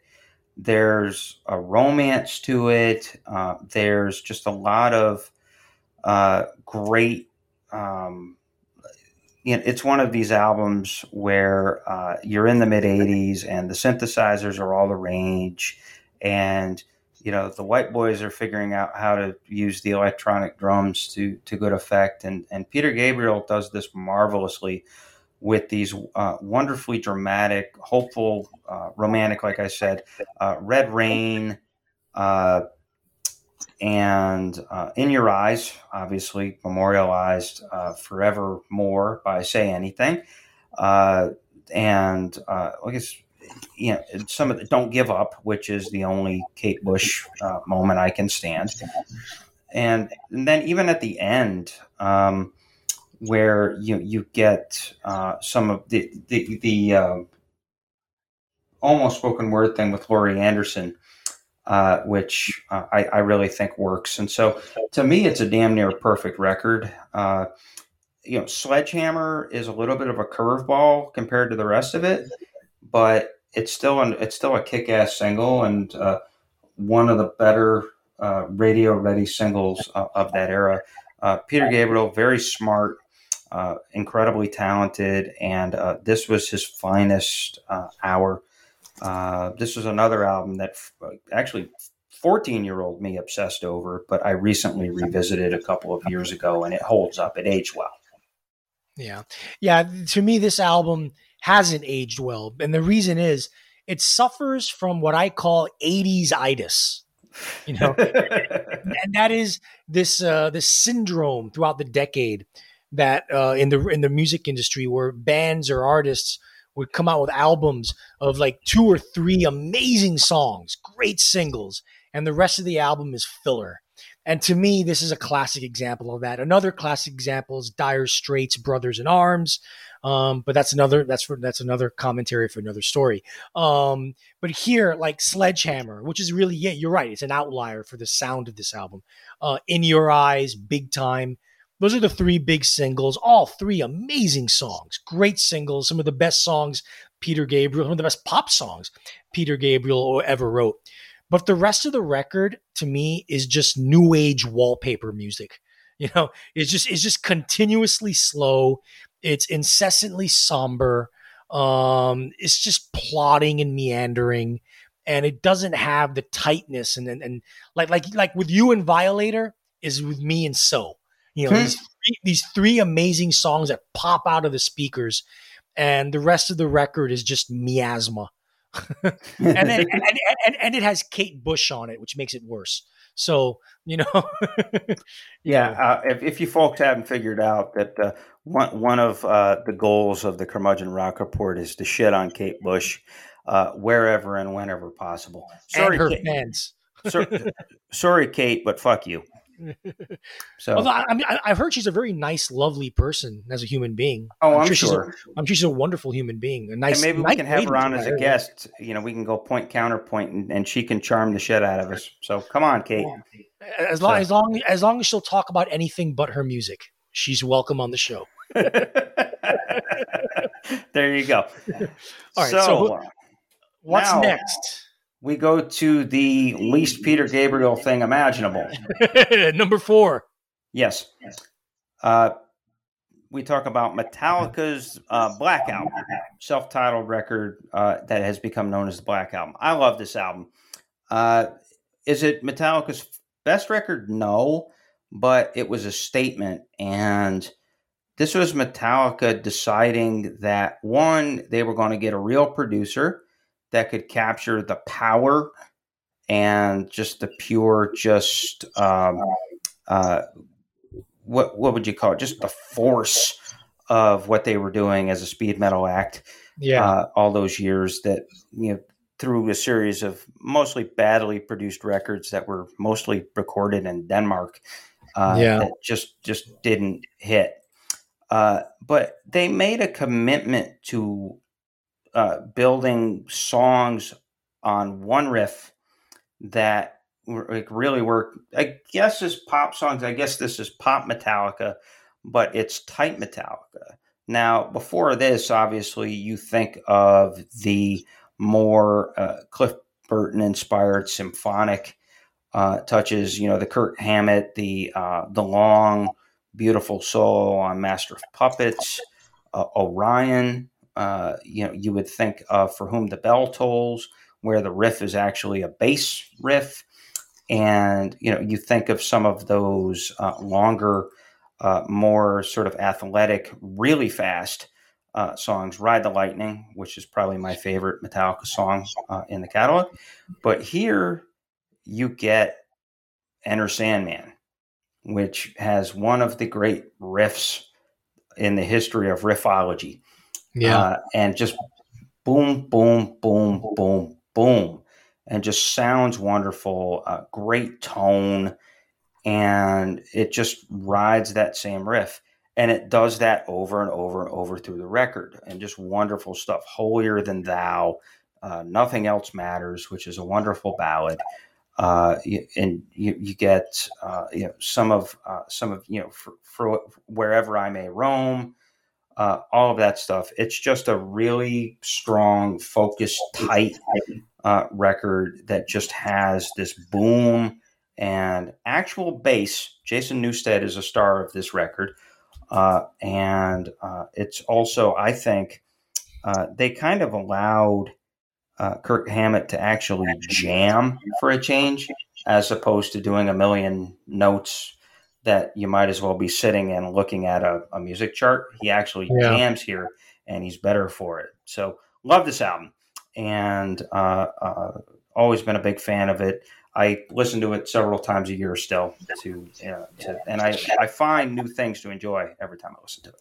Yeah, um, I'll, I'm, I'll refer to Kirk Hammett himself uh, when uh, talking about this album a few years ago in an issue of Mojo. He described it as the Black Master of Puppets, Ride the Lightning. Uh, those are great albums.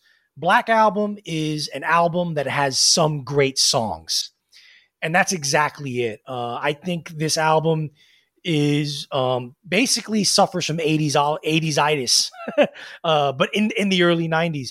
Uh, the, the singles, the singles from this album, the the big five, Enter Sandman, Sad but True, Unforgiven, um, Wherever I May Roam. Uh, what's the other big one? Uh, Nothing Else Matters, like you mentioned.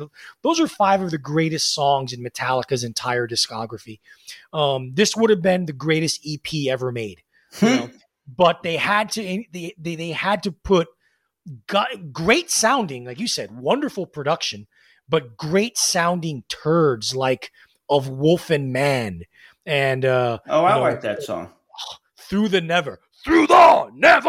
Oh, the, uh, uh. Like, And I, I actually like that song. The bridge on that song is awesome. Uh, the- entire, from after nothing else matters, the album songwriting wise just falls apart. There's no, no interesting riffs.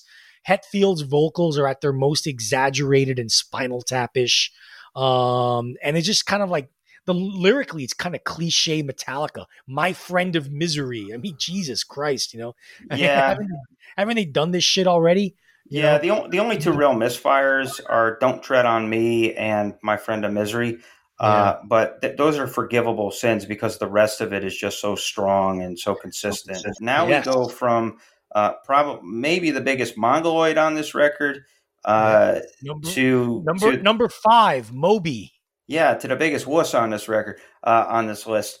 Uh, Moby, well, James Hetfield and Moby have uh, one thing in common. They're both insufferable assholes. Um, yeah, and Moby is like this self serious, you know, uh, East Village creature. But I never liked Moby.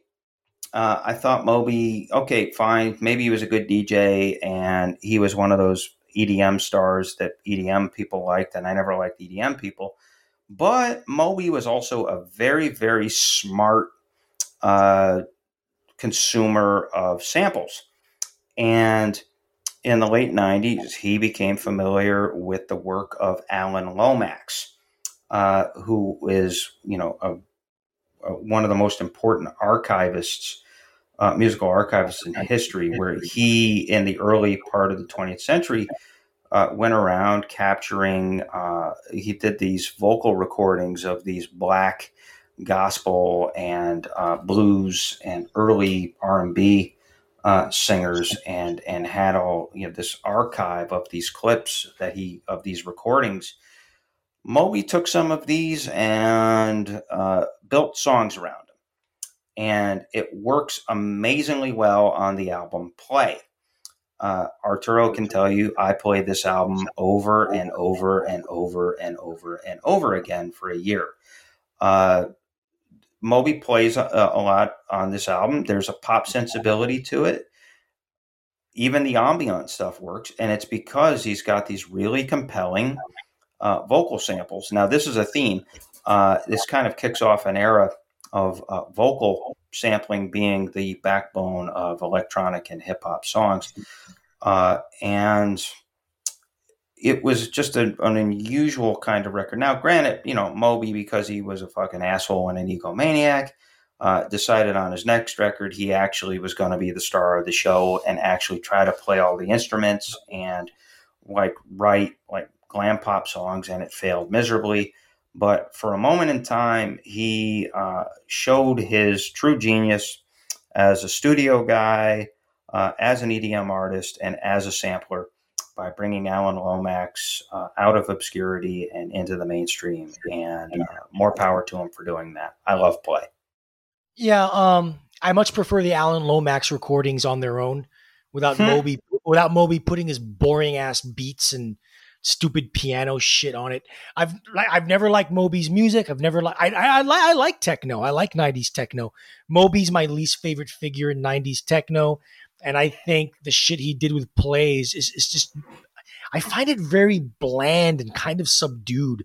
I think the believe it or not, the the original Lomax recordings actually have more energy and propulsion to them than what Moby added to it. Mo, Mo, Moby just made it into cocktail lounge music. you know, yeah, it, it, just you know east uh, south uh, lower east side Manhattan cocktail lounge music, and uh, for you know for like people of that era, and that's what it was. And I, I I was living in New York when Moby's play came out. Didn't like it then. Didn't like it. Don't like it now. Haven't liked it since. It's just like I said. It, it's it's it's it's you know cocktail hipster cocktail lounge music exploiting you know you know real American roots music. No, the, well, well, well, well, that's the thing. It, well, I, I, of course, I, I, would argue that the second uh, Massive Attack record uh, uh, suffers from uh, Cocktail Lounge. Uh, yeah. Uh, well, honestly, mo- most most Massive Attack music, not named the Mezzanine album, is like that. yeah, yeah, pretty pretty much. But play, I mean, it's to me, it's got more energy uh, than that. And again, I just there's a lot of good musical ideas, and I think it inspired. Like Porcelain is a great song. Um, yeah, and something that I don't think anybody in in the world thought Moby was even capable of uh, at yeah. this, at that point. Yeah, for sure. Yeah, yeah. You, you said to hell with Moby. Let's move on to the next one. So Number six, so, another so, band I really fucking hate. Yeah, yeah, we're we're, we're descending into Arturo's uh, truest ire as we go down this list, and let's get started with the Flaming Lips, the Soft Bulletin. Uh, I really think it's one of the best albums of the '90s. Uh, I think it belongs. You know, there's a reasonable argument to say it belongs in, in the top 250 albums ever made. Um, incredible stuff. Uh, once you realize what the concept is, which is uh, uh, Wayne Coyne uh, singing about and writing about the death of his father, the slow death of his father uh, from cancer. And so that gives uh, weight to songs like A Spoonful Weighs a Ton and Feeling Yourself Disintegrate, which has one of the most beautiful guitar solos. guitar solos I've ever heard. Uh, and uh, it's one of those albums. The older I get, uh, the more poignant I think that that album grows. Uh, I think uh, it, it it's as mature as the Flaming Lips get. You know, folks that listen to this podcast will know they're one of the goofiest groups in history, but that was uh, mature, poignant, um, in some ways dark and oddly hopeful uh, you know, alternatively hopeful and mournful Flaming Lips.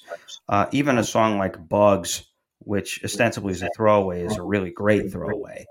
Now, I know what Arturo is going to say. That the first time I heard it, I laughed because it does sound like soap opera music. So, you know, so you know, the soap opera music, uh, it just really once you get past that and you realize that there's a purpose to the big drums and the uh, the string sounding synths, it, it really matches the mood.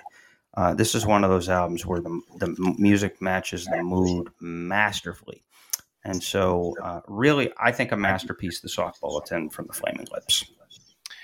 Yeah, I mean, I appreciate Wayne Coyne's uh, sentiment, you know, regarding his father's death death from cancer and him dealing with it. And yeah, I mean, it's it's a hard thing for people to deal with in life when you're losing loved ones. Um, like uh, you know, my wife's father has cancer now. Sorry to hear. Uh, yeah, uh, you know, um, I think I've another friend of mine here in Korea is has a relative dying of cancer. But man, why does it have to end up? Why does the expression of the grief have to end up being in the most unlistenably schmaltzy, corny ass, overly sentimental slop drop of shit that has ever come out? I mean, good God, does it have to be this freaking corny?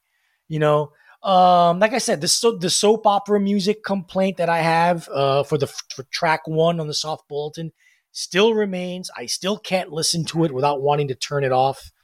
Um, but it has an amazing lyric, and yeah, uh, if you really sure. listen to it and you get into the aesthetic of it, it it's it's art. I will admit, "Waiting for Superman" is a good song. I'll give you that. That may be the one the one shining pearl in the flaming lips, otherwise steaming pile of shit that they call a discography. Um, Waiting for Superman's a great song, and Bugs is a nice little pop song. Probably should have been on the album. I know it was an outtake, but overall, I don't like the production. Uh, I'm not a fan of Dave Fridmann's production uh, style at all, except for one instance, and that's in Sleater-Kinney's The Woods. Um, but I, I, don't like him as a producer. I've never liked the Flaming Lips music. I find them a bit phony, corny, overly sentimental, and trite, um, with very, very few songs serving as, as exceptions. So I'm not going to go too much into it. All I'm going to say is that time has not really been that kind to this record, considering how younger generation of rock music fans have kind of forgotten the Flaming Lips. It's only a certain generation of a certain era in that late 90s, early noughties that loved the lips when they came out. But now, like, there's no list of any albums of ever greatest greatest albums ever has that album on it. But we'll move on to number seven, another classic New York moment. Because Chris, you and I were living in New York when Moby's Play came out, when the Soft Bulletin came out. Now we're going to have number seven, a true New York album. Yeah, uh, this is Jay Z's The Blueprint, which we talked about at the beginning of this episode. Uh, this album, I think, is amazing. Uh, it when it hit in 2001, for me, it was wonderful because I'm a huge fan and amateur historian of early hip hop, and you know the four elements, uh, battle rap, the uh, you know the reliance on the samples, the uh, the braggadocio, and then kind of the fun uh, cold rock party, kind of block party, and, and kind of goofy, charming love song uh, kind of uh, vibe. Uh, this album did that as well as any New York record that had come out in at least a decade. You have to go back to like the early, like the Jungle Brothers tribe called Quest records, and maybe even as far back as KRS One's uh, Boogie Down production stuff to find an album like this. So that was was wonderful.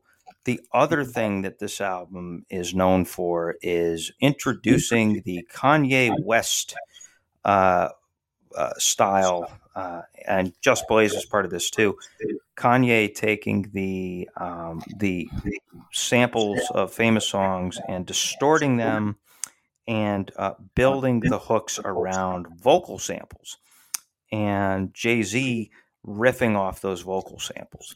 Now, uh, Kanye would uh, translate this into his own solo career and actually do it better than he does it here although uh, Ain't No Love in the Heart of the City, which um, uh, samples Bobby Blue Bland and uh, The Takeover, uh, which is uh, a, sample of uh, The Doors' five, five, to One. Is just, I mean, just some extraordinary stuff. And again, as a battle rapper, uh, Jay Z was never better at this. It's one of the best battle rap albums I think ever made uh, right up there with LL Cool J's "Mama Said Knock You Out." Uh, just I love it. It came out on September 11, 2001, and it was perfect because it was a celebration of everything that made New York uh, hip hop uh, so special. And so that's that's my uh, take on on this album, The Blueprint. Yeah, my take on this is really more of a take on Jay Z's career. Um, if I had to create a Mount Rushmore of overrated hip hop artists, Jay Z would be the first person I would put there. Um, him, actually, no, Puff Daddy would be the first person. Second would be Jay Z. Um, and maybe I might even put Kanye there, even though I have a love and no. hate relationship with Kanye. 50 Cent. 50, 50 Cent. Oh, yeah, that's a good one. Yeah, you're right about that. But anyway, let me get back to Jay Z. Um, Jay Z, the reason I think he's, he's, he's ridiculously, overall, ridiculously overrated is because he helped shepherd in hip hop's shitty phase. Like the, the shallow, vapid, money cash hose, booty shaking, nothing but, you know, strip bar hip hop music. Jay Z helped usher that in, him and Puff Daddy, the two of them together. But Jay Z, I think, was a worse offender of it because he just became more popular. And I always find, I always found Jay Z's brand of hip hop just unlistenable, insufferable, sometimes offensive, and just is just you know, he's kind of like the Gene Simmons of hip hop, in which he's just unabashedly capitalist. and hmm. it wouldn't it wouldn't surprise me if he were a Republican because because well, of yeah. uh, you know of, of, all this. And I, I that's why I've always disliked. I dislike. I'm sure he's a nice person as a human being if you get to know him, but his music is shallow and vapid. What he represents in hip hop is all that's bad and shallow and vapid. Um, people like him are the reason why Black Star emerged in '98 you know, people like him is why you had the alternative hip hop movement of the early noughts. Yeah. People like uh, Jurassic Five and Aesop Rock and shit Com- like that. Common. Yeah. And Common. I mean, those were the antidotes to Jay Z. So when I say the blueprint is overrated as hell, yeah, I do think it's overrated as hell because I think I don't think the beats are anywhere near as good as a lot of people think they are.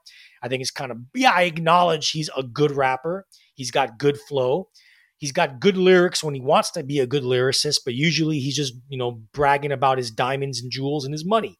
Fuck him. Fuck that. And uh, I don't like that. And I, I think this album is overrated. I don't like I don't like what Kanye did with this record. Kanye did much better work later on after this album. Um, and even with Kanye, to me, Kanye is like hit and miss, but that's another discussion. Yeah, uh, but yeah, but but but Jay Jay Z to me is the epitome of everything that went wrong with hip hop. Uh, he marks the point where hip hop lost its soul, and it's had a hard time trying to get it back since. There have been some moments, but not many. Um, yeah. Uh, and, and, and I blame Jay Z and and Puff Daddy for that. I mean, look, normally I would agree with you, uh, but there were three instances where Jay Z uh, kind of uh, eschewed that. Uh, Reasonable Doubt, The Blueprint, and uh, the Black Album. On on those records, he he plays it straight. There's very little of what you're talking about on the Blueprint, especially. That's more of a straightforward. Uh, there's some bio, biographical stuff on that, and he's going after Nas. He's going after Mobb Deep. Uh, he's talking up New York. He's got the song "Girls, Girls, Girls," which is pretty much an, an homage I mean, there's a reason that he's got Biz Markie and uh, Q-Tip uh, as two of the backup singers uh, on that. Um, and so, you know, he's playing straight. You know, Reasonable Doubt is one of the best records about the um, uh, about the emotional uh, baggage of, of, being in, in the drug game. Uh, so he, ha- you know, like I said, he shut that off for his best work, uh, which he he does here. Yeah, I his legacy for me is something. Ugh, it's a damning legacy for for someone who's a a, a fan of hardcore hip hop. You know, uh, that's not hardcore. That's softcore. yeah, you know. And speaking of softcore, yeah, softcore garage rock coming up, number eight. Yes, as my uh, old friend and current writer for Rolling Stone, uh, Brian Hiatt, calls them, maybe the last band that'll ever be made up of five guys from Manhattan. as far as rock stars. Could be very well true. and we're talking about the Strokes. Uh, and uh, those of us our age will remember 20 years ago, Strokes Mania was a thing. And then Williamsburg became a thing for better or worse. But hey, at least we got uh, the DFA and uh, LCD Soundsystem out of it. So that's a pretty good legacy to have. Uh, the Strokes Is This It? Marvelous record. Um, yes, I know Arturo is going to say that uh, it's influenced by Lou Reed and the Stooges. Of course, he'll say that it's uh, worse than uh, inspired uh, by it. But I just think Julian Casablancas was a really uh, fantastic songwriter and singer. Uh, you know, sort of really compelling, bratty uh, lyrics about his uh, romantic entanglements and his uh, over partying and his uh, flirtations with dangers, such as uh, in Barely, Barely Legal uh, or uh, New York City Cops, which was actually cut from the American version of this record uh, because of 9 11. the reason I like this record, though, and the reason I like the Strokes in, in general, would be Albert Hammond Jr. and Nick Valensi. their the guitar interplay that these guys did was extraordinary. And then when you mix it with Casablancas' chops as a songwriter and a singer, there was a real allure and uh, a surprising sexiness uh, to them. Yeah, I mean, look, they admit that last night was a ripoff of American uh, Girl. American to, Girl, yeah. To, to the point where Petty actually liked the song and let him off the hook, um, which which yeah. is which is kind of funny. But uh, he so, like he like he liked Dani California too. So he let he let the Chili Peppers off the hook. yeah, uh, but but he didn't let Sam Smith off the hook because uh, he thought Sam Smith sucked. yeah, yeah, because Sam Smith stole "I Won't Back Down," so he did sue. He did sue Sam Smith and get his royalties there. But uh, so yeah, look, the Strokes they, they, they wore their influences on their on their sleeves, but they did kind of they really you know at that point they really were for a moment in time the most exciting rock band to come along uh, since you know the early '90s because you know you went through that period where grunge died and boy band stuff came up, and so now you had this sort of revival of the sort of uh, nitty gritty true rock as done by five rich guys. You know, five rich, you know, pretty boy, uh, hot guys from from Manhattan who were all drunks and on drugs and all that. But whatever. Uh, but is this it? I think deserves the deserves the hype. It's it's certainly belongs on a list of one of the best debut records of all time, which, if you look in our catalog, uh, it is one of our one and doners. Uh, but, you know, hey, I love it. And hey, Arturo, I guess that means that you don't. Here's what I'm going to say. Um, in January 2001, the Strokes released their first missile into the world. It was a three song EP called The Modern Age, the Modern Age EP and it contained three songs that would end up being re-recorded and re-released on their debut album is this it? later in september of that year. But in january of 01 i think it was rough trade records um, released this ep that had three songs the modern age last night very different version from the version that became a hit and barely legal which was a, which was much different than the one on the record. One, yeah. Right, right. And that EP, that three song EP, is what started the hype, the Big Strokes uh, music critic, you know, ass kissing hype. Yeah, and, as it should have, because the version of Barely Legal on that thing is incredible. Yeah, well, I'm going to get to that. I'm glad you mentioned that. The EP, the three song EP of uh, the uh, uh, the Modern Age EP, is really, really, really freaking good. It's really good. I understand why the hype was there. The version of the modern age is much better than the version on is on is this it. I agree. Um, it's much faster. It's harder. The version on is this it is way too plotting and slow.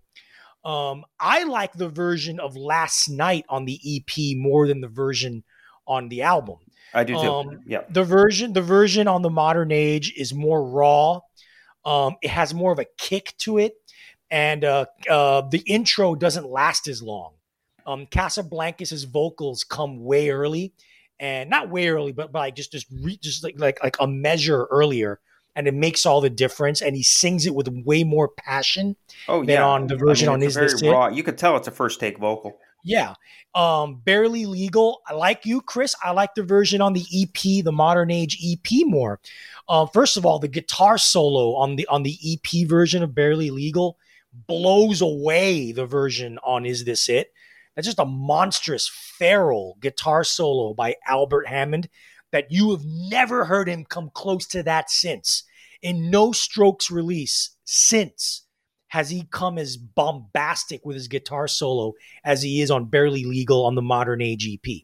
So if you listen to the Modern Age EP, one of the greatest rock and roll EPs ever, I will give it that. Like, wow, this is a really great young band. Damn, yeah, okay. And then they re-recorded those songs and put in a whole f- bunch of others. And the reason why I don't like is this it uh, is three reasons. Number one, the versions on the modern age EP were done worse. Yeah, They, they made them they made them worse on the actual studio album. I don't like the which leads me to what to why I don't like them. I'm not a fan of the production on Is This It? I think it's way too muffled. It's way too subdued. It doesn't have that grab you by the balls, grab you by the throat intensity that the modern age EP had. Um, and I think the overall songwriting on the modern on the, on Is This It is lacking because the songs are very monotonous and very same sounding. They all kind of have that jing jing jing jing jing jing jing jing jing jing jing jing jing jing jing. They all sound like last night in the modern age, you know, and so the monotony and the same sounding and the and the weakness of the production is what leads me to say that is this it is incredibly overrated. Um, it falls way short of the expectations, in my opinion, brought up by the modern age EP. I actually think their second album, Room on Fire from 2003, is a much better record. Uh, it's a better production. Stylistically, it's more varied. You have elements of R&B and reggae and f- shades of funk yeah. on is on on Room on Fire, and I think the guitars, the guitar solos, and the guitar riffs are better on Room on Fire. I remember I, I had this book by Lizzie Goodman. It's right behind me there. Uh, Meet Me in the Bathroom, Rebirth and Rock and Roll in New York City, 2001 to 2011. It's an oral history of the New York rock scene. And they talked to many members of the Strokes and other, you know, uh, mu- New York music scene insiders, you know, musicians, uh, producers, blah, blah, blah. And almost to a man and woman, they all say Room on Fire is the better album. And the Modern Age EP is better. I don't know why Is This It gets all the acclaim. The first EP the Strokes came out with was better, better, better production, better uh, intensity and energy on the recordings. And Room on Fire, which came two years later, is a better album. And they're all like, like they take two pages into this chapter, going into like, why did this album get the big thing? It was really the next one that was better. yeah. know? Well, So, I mean, that, so that, that that's where I stand on Is This It and why I think it's overrated. Yeah, and look, I mean, I think it's just, it is a, is a strong record. Uh, I actually think their best record is First Impressions of Earth. Oh, that Uh, album sucks. That's a piece of crap. S- s- says you. That's a thrilling record because that's really Casablancas coming into his own and not being derivative. Um, and uh, really, again, great, uh, like kind of almost um, wild guitar work uh, out of those guys. But yeah, I mean, look, you're right. I mean, is is this it uh, compared to the modern age? Yeah, it was a step down, but it's still a it's still a fantastic record. Hard to explain is the best song uh, on uh, is this it? See, I, I I think it's a good song. I wish it was produced better. I wish it, I wish i would they get rid get rid of the electronic click drum track and have a real drummer on there, you know, and make it sound live in the room like the modern age EP. Yeah. you know. Yeah, it yeah. So so like I said, I mean, I I get why people uh, were disappointed on it. Like I said, uh, Room on Fire uh, with Reptilia, uh, that's probably the best guitar uh, work that they ever did on a song. Yeah. Uh, I'll, I'll give it that. But but again, the, the whole idea is it's an album I love, and um, and it, it was a genuinely exciting record uh, for the time. But I can understand why some people out there, including you, would shit on it. So I love it. You don't. And there concludes our, our journey through uh, uh, uh vivid uh, disagreements.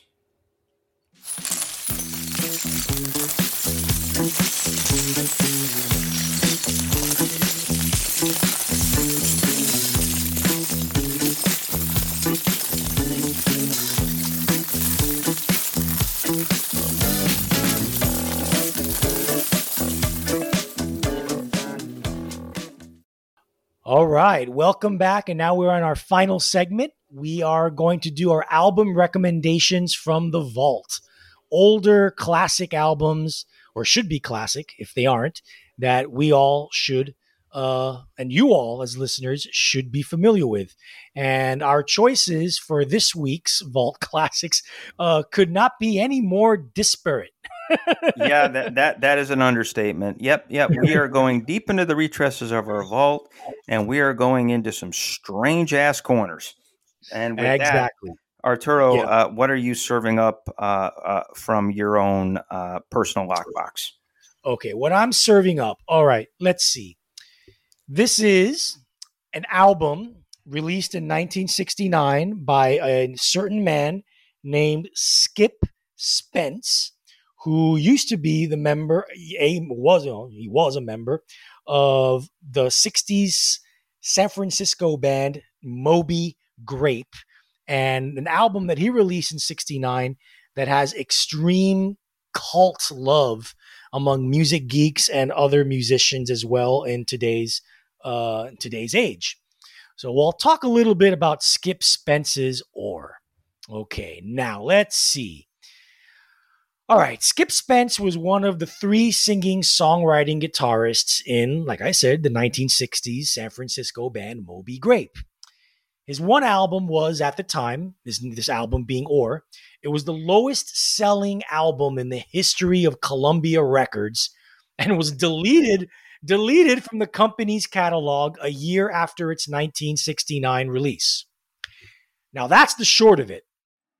The long of it is one of the reasons why the Curmudgeon Rock Report exists, and this is it, is to shine a light on forgotten albums and artists.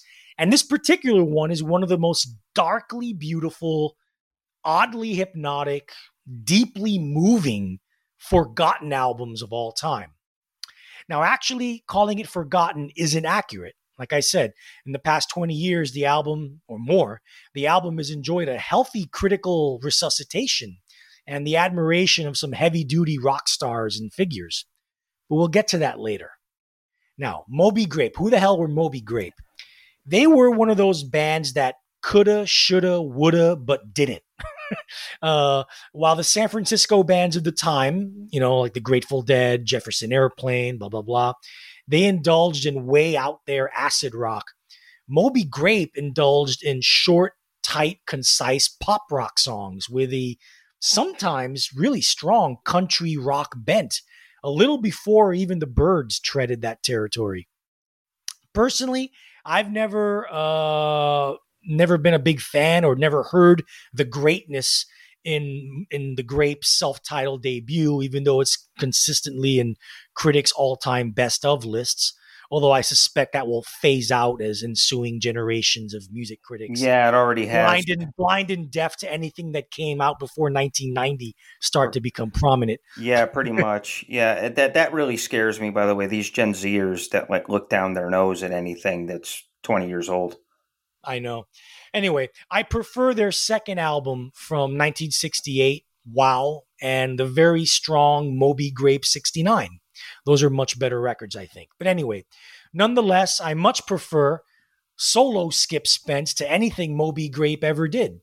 And solo Skip is just one album, as it's the only album poor, mentally tortured Skip would ever do. Now, for the genesis of this record. For those of you who are as fascinated as I am by 1960s rock music and the counterculture, I highly recommend Joel Selvin's Summer of Love, which is a rich and exquisitely written history of the Bay Area music scene in the 1960s. For the record, Jerry Garcia and Stephen King, yes, horror writer Stephen King, praised the book as the definitive chronicle of that era. anyway, In it, Selvin gives Moby Grape guitarist Joe, Jerry Miller's account of when the band was recording uh, in 19 in New York in 1968 of what happened with Mr. Spence.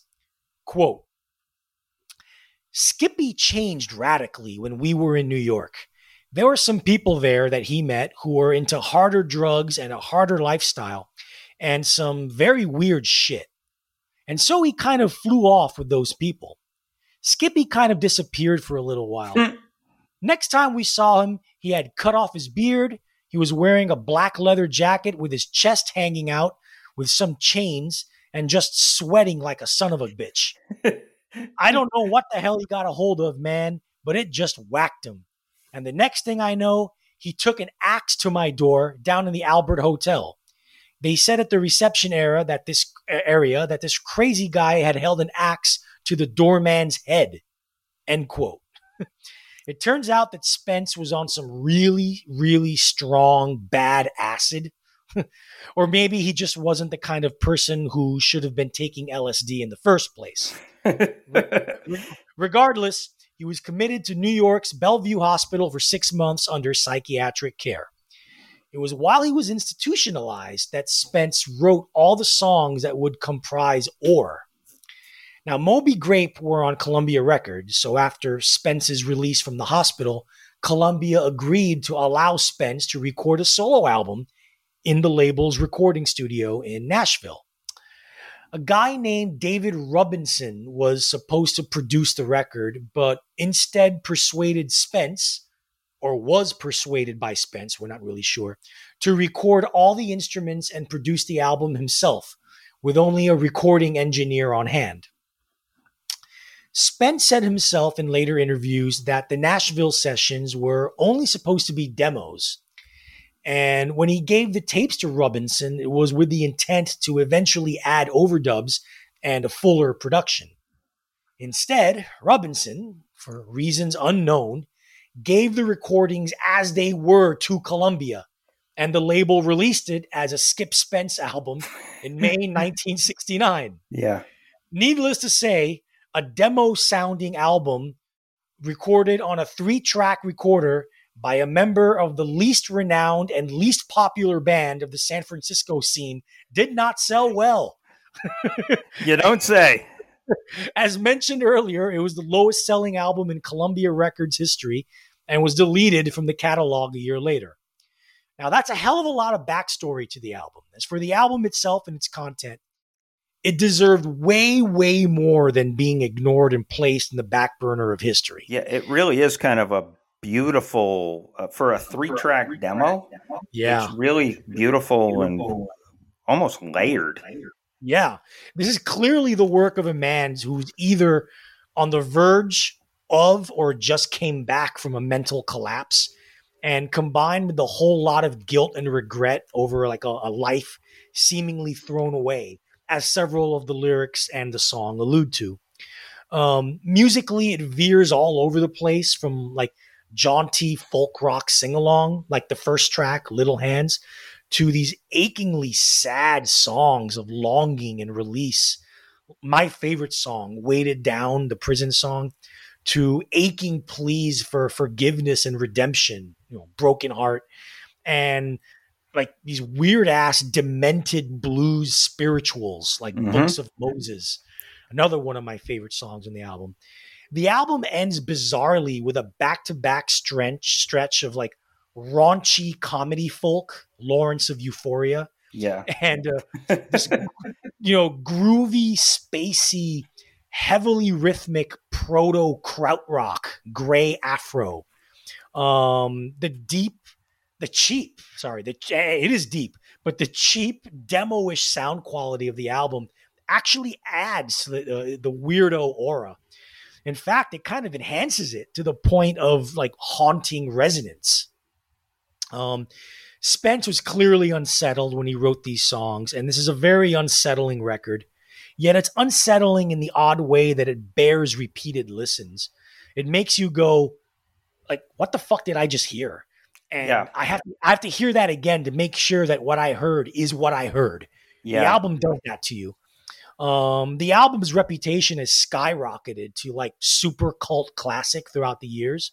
Yeah. Uh, back in 2009, Beck, uh, not Jeff Beck, Beck Beck, uh, did a cover of every song on the album and posted videos of him performing them on his website with assistance from Wilco on several of the songs. Go figure. Yeah. Yeah. a decade. I, I ear- remember reading about that actually. yeah, yeah. A decade earlier, in 1999, an indie label called uh, Birdman released a tribute album called Oar, a tribute to the Skip Spence record, which included songs by uh, renditions of the songs by Tom Waits, Robert Plant, Robyn Hitchcock, Beck again, Greg Dulli from the Afghan Whigs, Mark Lanegan from Screaming Trees, and Mudhoney. Yes, Mudhoney. yeah, yeah. That, that's a pretty wild uh, list of talent. I, I can just imagine Mark Arm taking on Skip Spence. Uh, yeah. Anyway, very much a very much a spiritual forefather, in my opinion, to Daniel Johnston. Yeah. Um, i- If Skip Spence is known for eternity only for Oar, uh, I think that will be enough. Um, this should be on any respectful and tasteful music critics list of the 500 greatest albums of all time. It's definitely on mine. Oh yeah, I mean, the, the, yeah, the guy was a mad genius. Emphasis on mad. Uh, you know, Daniel Johnston, I think, did a lot of pretty stuff. I mean, you know, I think he deserved his uh, his props. Uh, coincidentally, I know we talk about Built to Spill all the time, but Built to Spill did a uh, Daniel Johnston's cover record a couple years back that was absolutely fantastic. I, I got to hear that. Yeah. Yeah, it was it was actually really really great. Uh, yeah, yeah. Skip Spence. There, there was that long, illustrious uh, late '60s to early '70s uh, guys uh, who recorded either right before the meltdown, during the meltdown, or decidedly after the meltdown.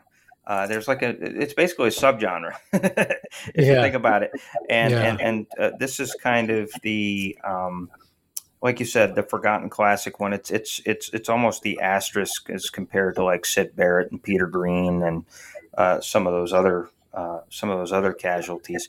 But uh, here uh, again, it's it's a beautifully weird, uh, unsettling in a good way. Unsettling in the like you said. Did I just hear that? Oh yeah, I Yeah. did.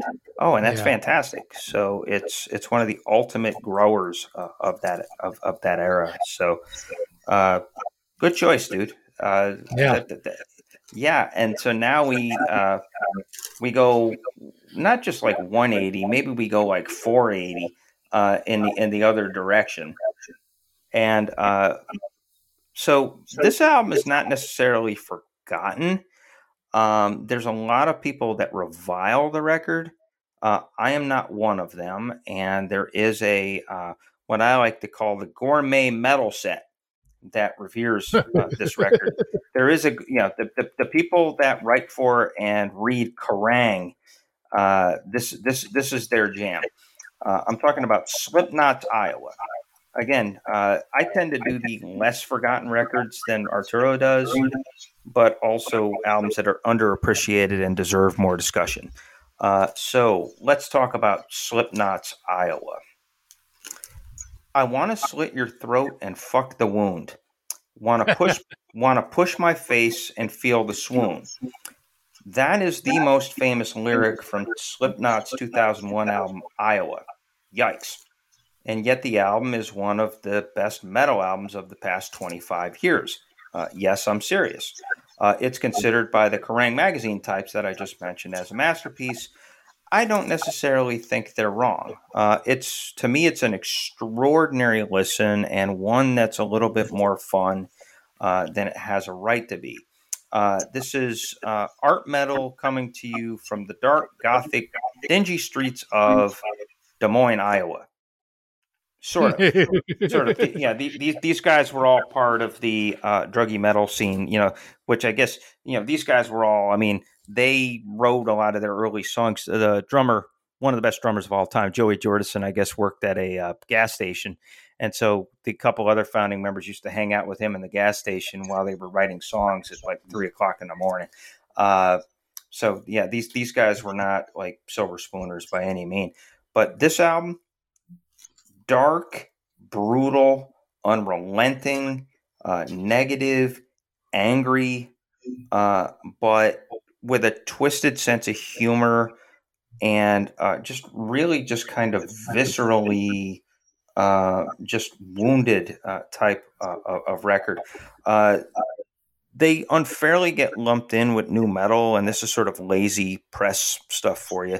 They kind of hit at the same time that Limp Bizkit and Korn were hitting number one on the charts, and you know this nu metal thing. You know the Deftones being another example of this.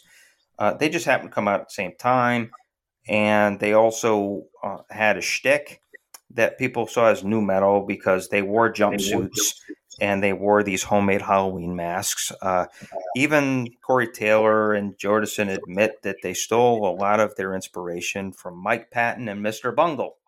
Hmm. Uh, that this is not a surprise that uh, they would wear these demented clown masks. They stole that from Mike Patton, but hey, Mike Patton loves them too, uh, from what I've read. So, the making of Iowa. Uh, they had moved to LA at this point. Uh, they had had a successful debut record on Roadrunner. Uh, went, because they were on Roadrunner, obviously Ro- Ross Robinson, who was the most famous of the nu metal uh, producers, is uh, working with them. Uh, they go in the studio to make this record. Uh, they're all fucked up on drugs. Uh, everybody's expecting them to come up with something poppier and more mainstream and swing for the fences. Instead, they show how much they were influenced as much by Cannibal Corpse and Slayer as they were by their uh, by their peers uh, in that quote unquote new uh, metal scene. Now, when you listen to this record, if it sounds like it was made by guys who were living on the edge, it's because, well, you know, they were. Uh, the, the, opening track, it's about 58 seconds long. It's called 515, which is the area code of Des Moines. But it's basically this band had nine members, including a DJ, a sampler, two percussionists, in addition to the traditional guys. So their DJ, Sid Wilson, was going through lots of heavy shit at the time and had a legit meltdown in the studio of him screaming and freaking the fuck out. And so they begin this record with a remix where they chop that up, and it's basically Sid Wilson's legit meltdown starting this record, and that hmm. launch, and that launches into the. Uh, uh, I think it's a classic. Uh, People equal shit is the name of the song. yeah, it, it, it it's a very uh, blunt song uh, amazing riff. Uh, they had a, a, guitarist named Jim Root who was really, really good. Uh, and, you know, just technically sound. Like I said, Joey Jordison was one of these guys who could do the speed metal drum bass thing, while, uh, double bass thing, while also keeping a funk beat. Uh, lyric from People Equal Shit uh, Stop your bitching and fight your way through it. I'm not like you. I just fuck up. Come on, motherfucker. Everyone has to die people equal shit, blah, blah, blah, blah, blah. So really, really bleak. Uh, so, but there's a reason for this. Again, they were all fucked up and going through heavy shit like divorces and parents dying and uh, drug out, you know, drug and alcohol use. So I want to refer people. Revolver magazine in 2018 they published a oral history uh, of this album called "Slipknot on Darkness, Anger, Addiction Behind Iowa." Quote unquote, we almost all died. Uh, mm. That's the uh, that is the uh, the headline, and I'm going to read a couple of um, excerpts. This is from Corey Taylor, the uh, the lead singer uh, and uh, lyricist for the band. I'll read this off. It's darkly funny. Um, some of it is is dark, but it gets funny. So I'll read this whole thing. Quote, uh, I didn't meet my dad until the tour cycle for, you know, the 2004 album that they did after the Subliminal Verses. I didn't know his name or face. I had no idea that my mom had kept him out of my life for a very long time. When you grow up like that, you automatically assume there's something wrong with you. I thought my father didn't want to be there and didn't even contact me. It's got to be my fault. It was something that I struggled with and still do. It affects my confidence every day. I get by on bravado and talent half the time and a little luck, but at the time, man, there was no dealing with me. I was a fucking mess. I was drinking a lot. I was in a relationship that wasn't good for me, and I didn't want to realize it at the time. we went out to LA, and that's where I really started getting into booze and philandering. I was doing anything I could to feel good because everything else felt really bad. I was eating a lot, gaining weight. I wasn't feeling anything but misery, but I knew we had a responsibility, and that is why Iowa is so dark. I just remember a lot of darkness, a lot of anger. I was cutting myself recording songs in the studio. I was bleeding everywhere. I just wanted something. I didn't care what it was. I was rolling in pissed, rolling out pissed, and wasn't letting anything go. When I was doing this, uh, the first album, self-titled album, I was letting so much go, and it felt good. Doing Iowa, I wasn't letting anything go. It was just rage for the sake of rage. It was just gnarly, and I was so fucking unhappy. Luckily, we got a dark, brutal, amazing album out of it. And then there's another uh, uh, excerpt from him. One night we were having patio furniture Olympics, throwing shit through the patio doors into the LA River. We threw chairs, all my dishes. We tried to get the bed over there at one point. It all culminated with a threesome in somebody's hotel room. I regret how it made my girl at the time feel. Jeez. so that's yeah. kind of the punchline. And so again, yes. these guys, and there's more crazy shit like that. I definitely recommend uh, uh, singing that.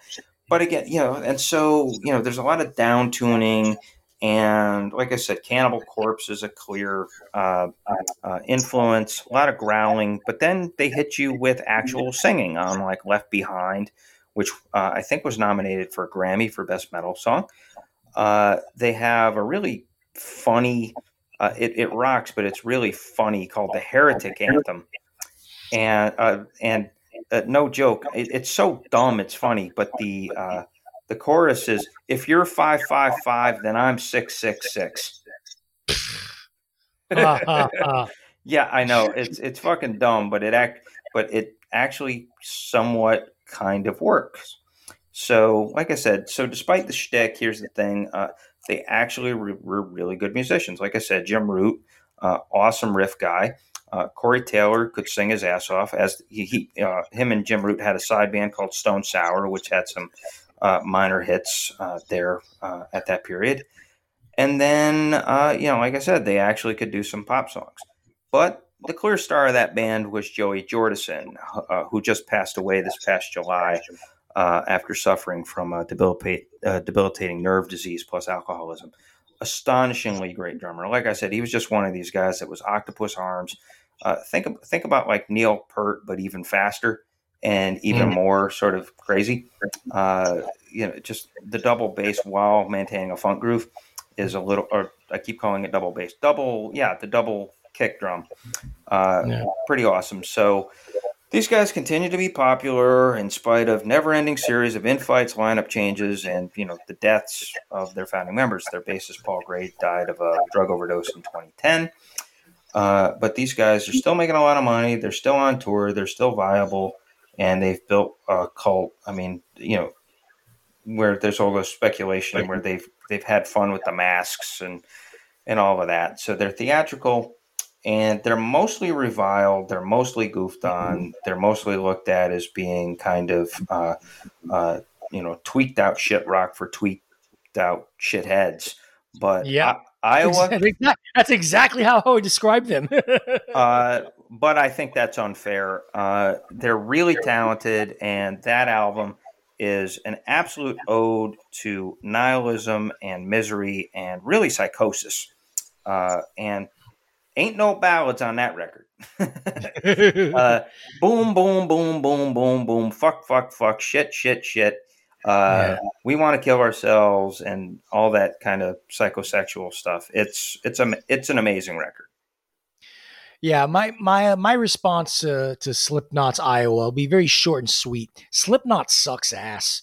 I mean, seriously, that this is the bottom of the barrel of shitty nu metal.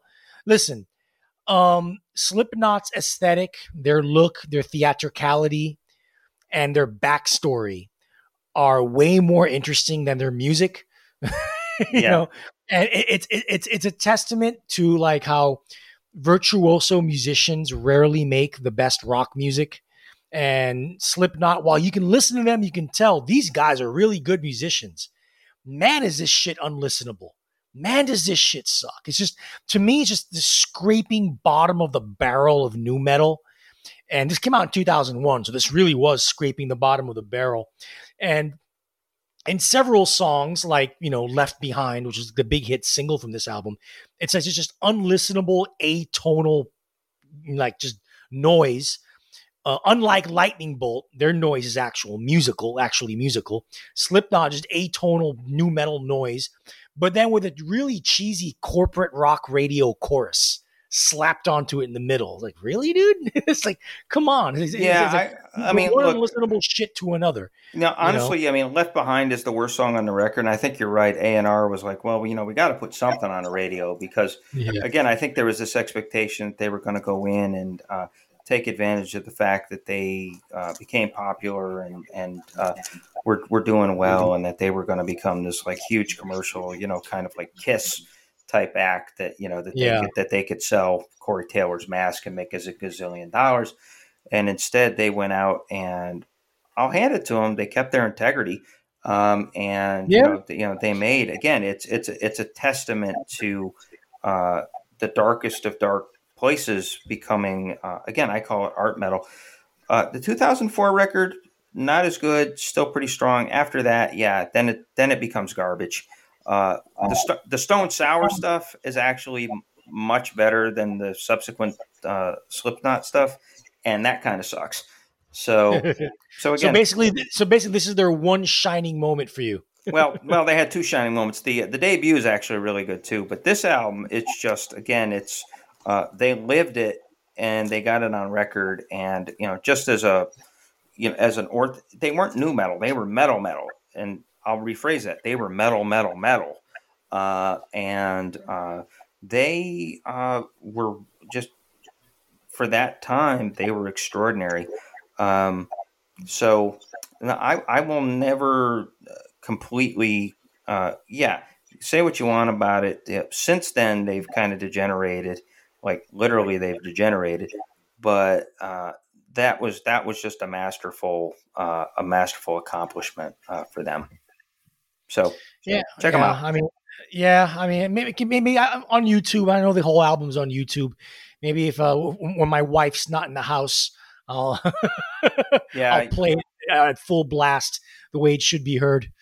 yeah, eh, yeah, oh, yeah, and that and that's the thing. You know, you'll you'll you'll catch on to moments where you're just like uh, you marvel at you know the sophistication of the riffs, and then you catch yourself sometimes going like, "How the hell is Joey Jordison doing that?"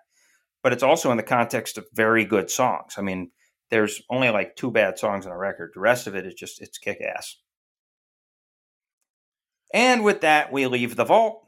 Uh, that's that's way more Slipknot than most of you were probably expecting. Uh, again, again, I love it. He doesn't. So at least we're at least we're consistent with the theme, uh, and uh, thereby we end uh, nineteen uh, the nineteenth the nineteenth edition. Yes, uh, we're proud of it, which means we're going to hit twenty. And yeah. for twenty, uh, it's kind of related and but much more unified. It came out of the same creative uh, it came, brainstorming session. Exactly, exactly. Brainstorm's a good good word. Um, it came out of the same brainstorming session. I put out albums that a long list of albums that I like that you Chris didn't like, and Chris made his list of albums that he liked and I didn't like, and and then you know we tweet we, we weaned it and we collated. Okay, these are the album definitively the eight albums that I love that he doesn't, and then uh, conversely the albums that you know Chris you love that I didn't. The leftover are the ones that we agreed on. And these, and this will be a very special 20th edition, the 20th episode. Next episode, the 10 most definitively overrated albums of all time. Period. No more needs to be said. The Curmudgeon Rock Report will keep on rocking if you do. Catch us where you catch all Visit us on Twitter at, at. Drop us a line at curmudgeonrock at gmail.com. Always check out our show notes at medium.com. Join us next time as rock nerds smack you with knowledge. Stay rude, stay crude, stay sophisticated. Thank you for listening.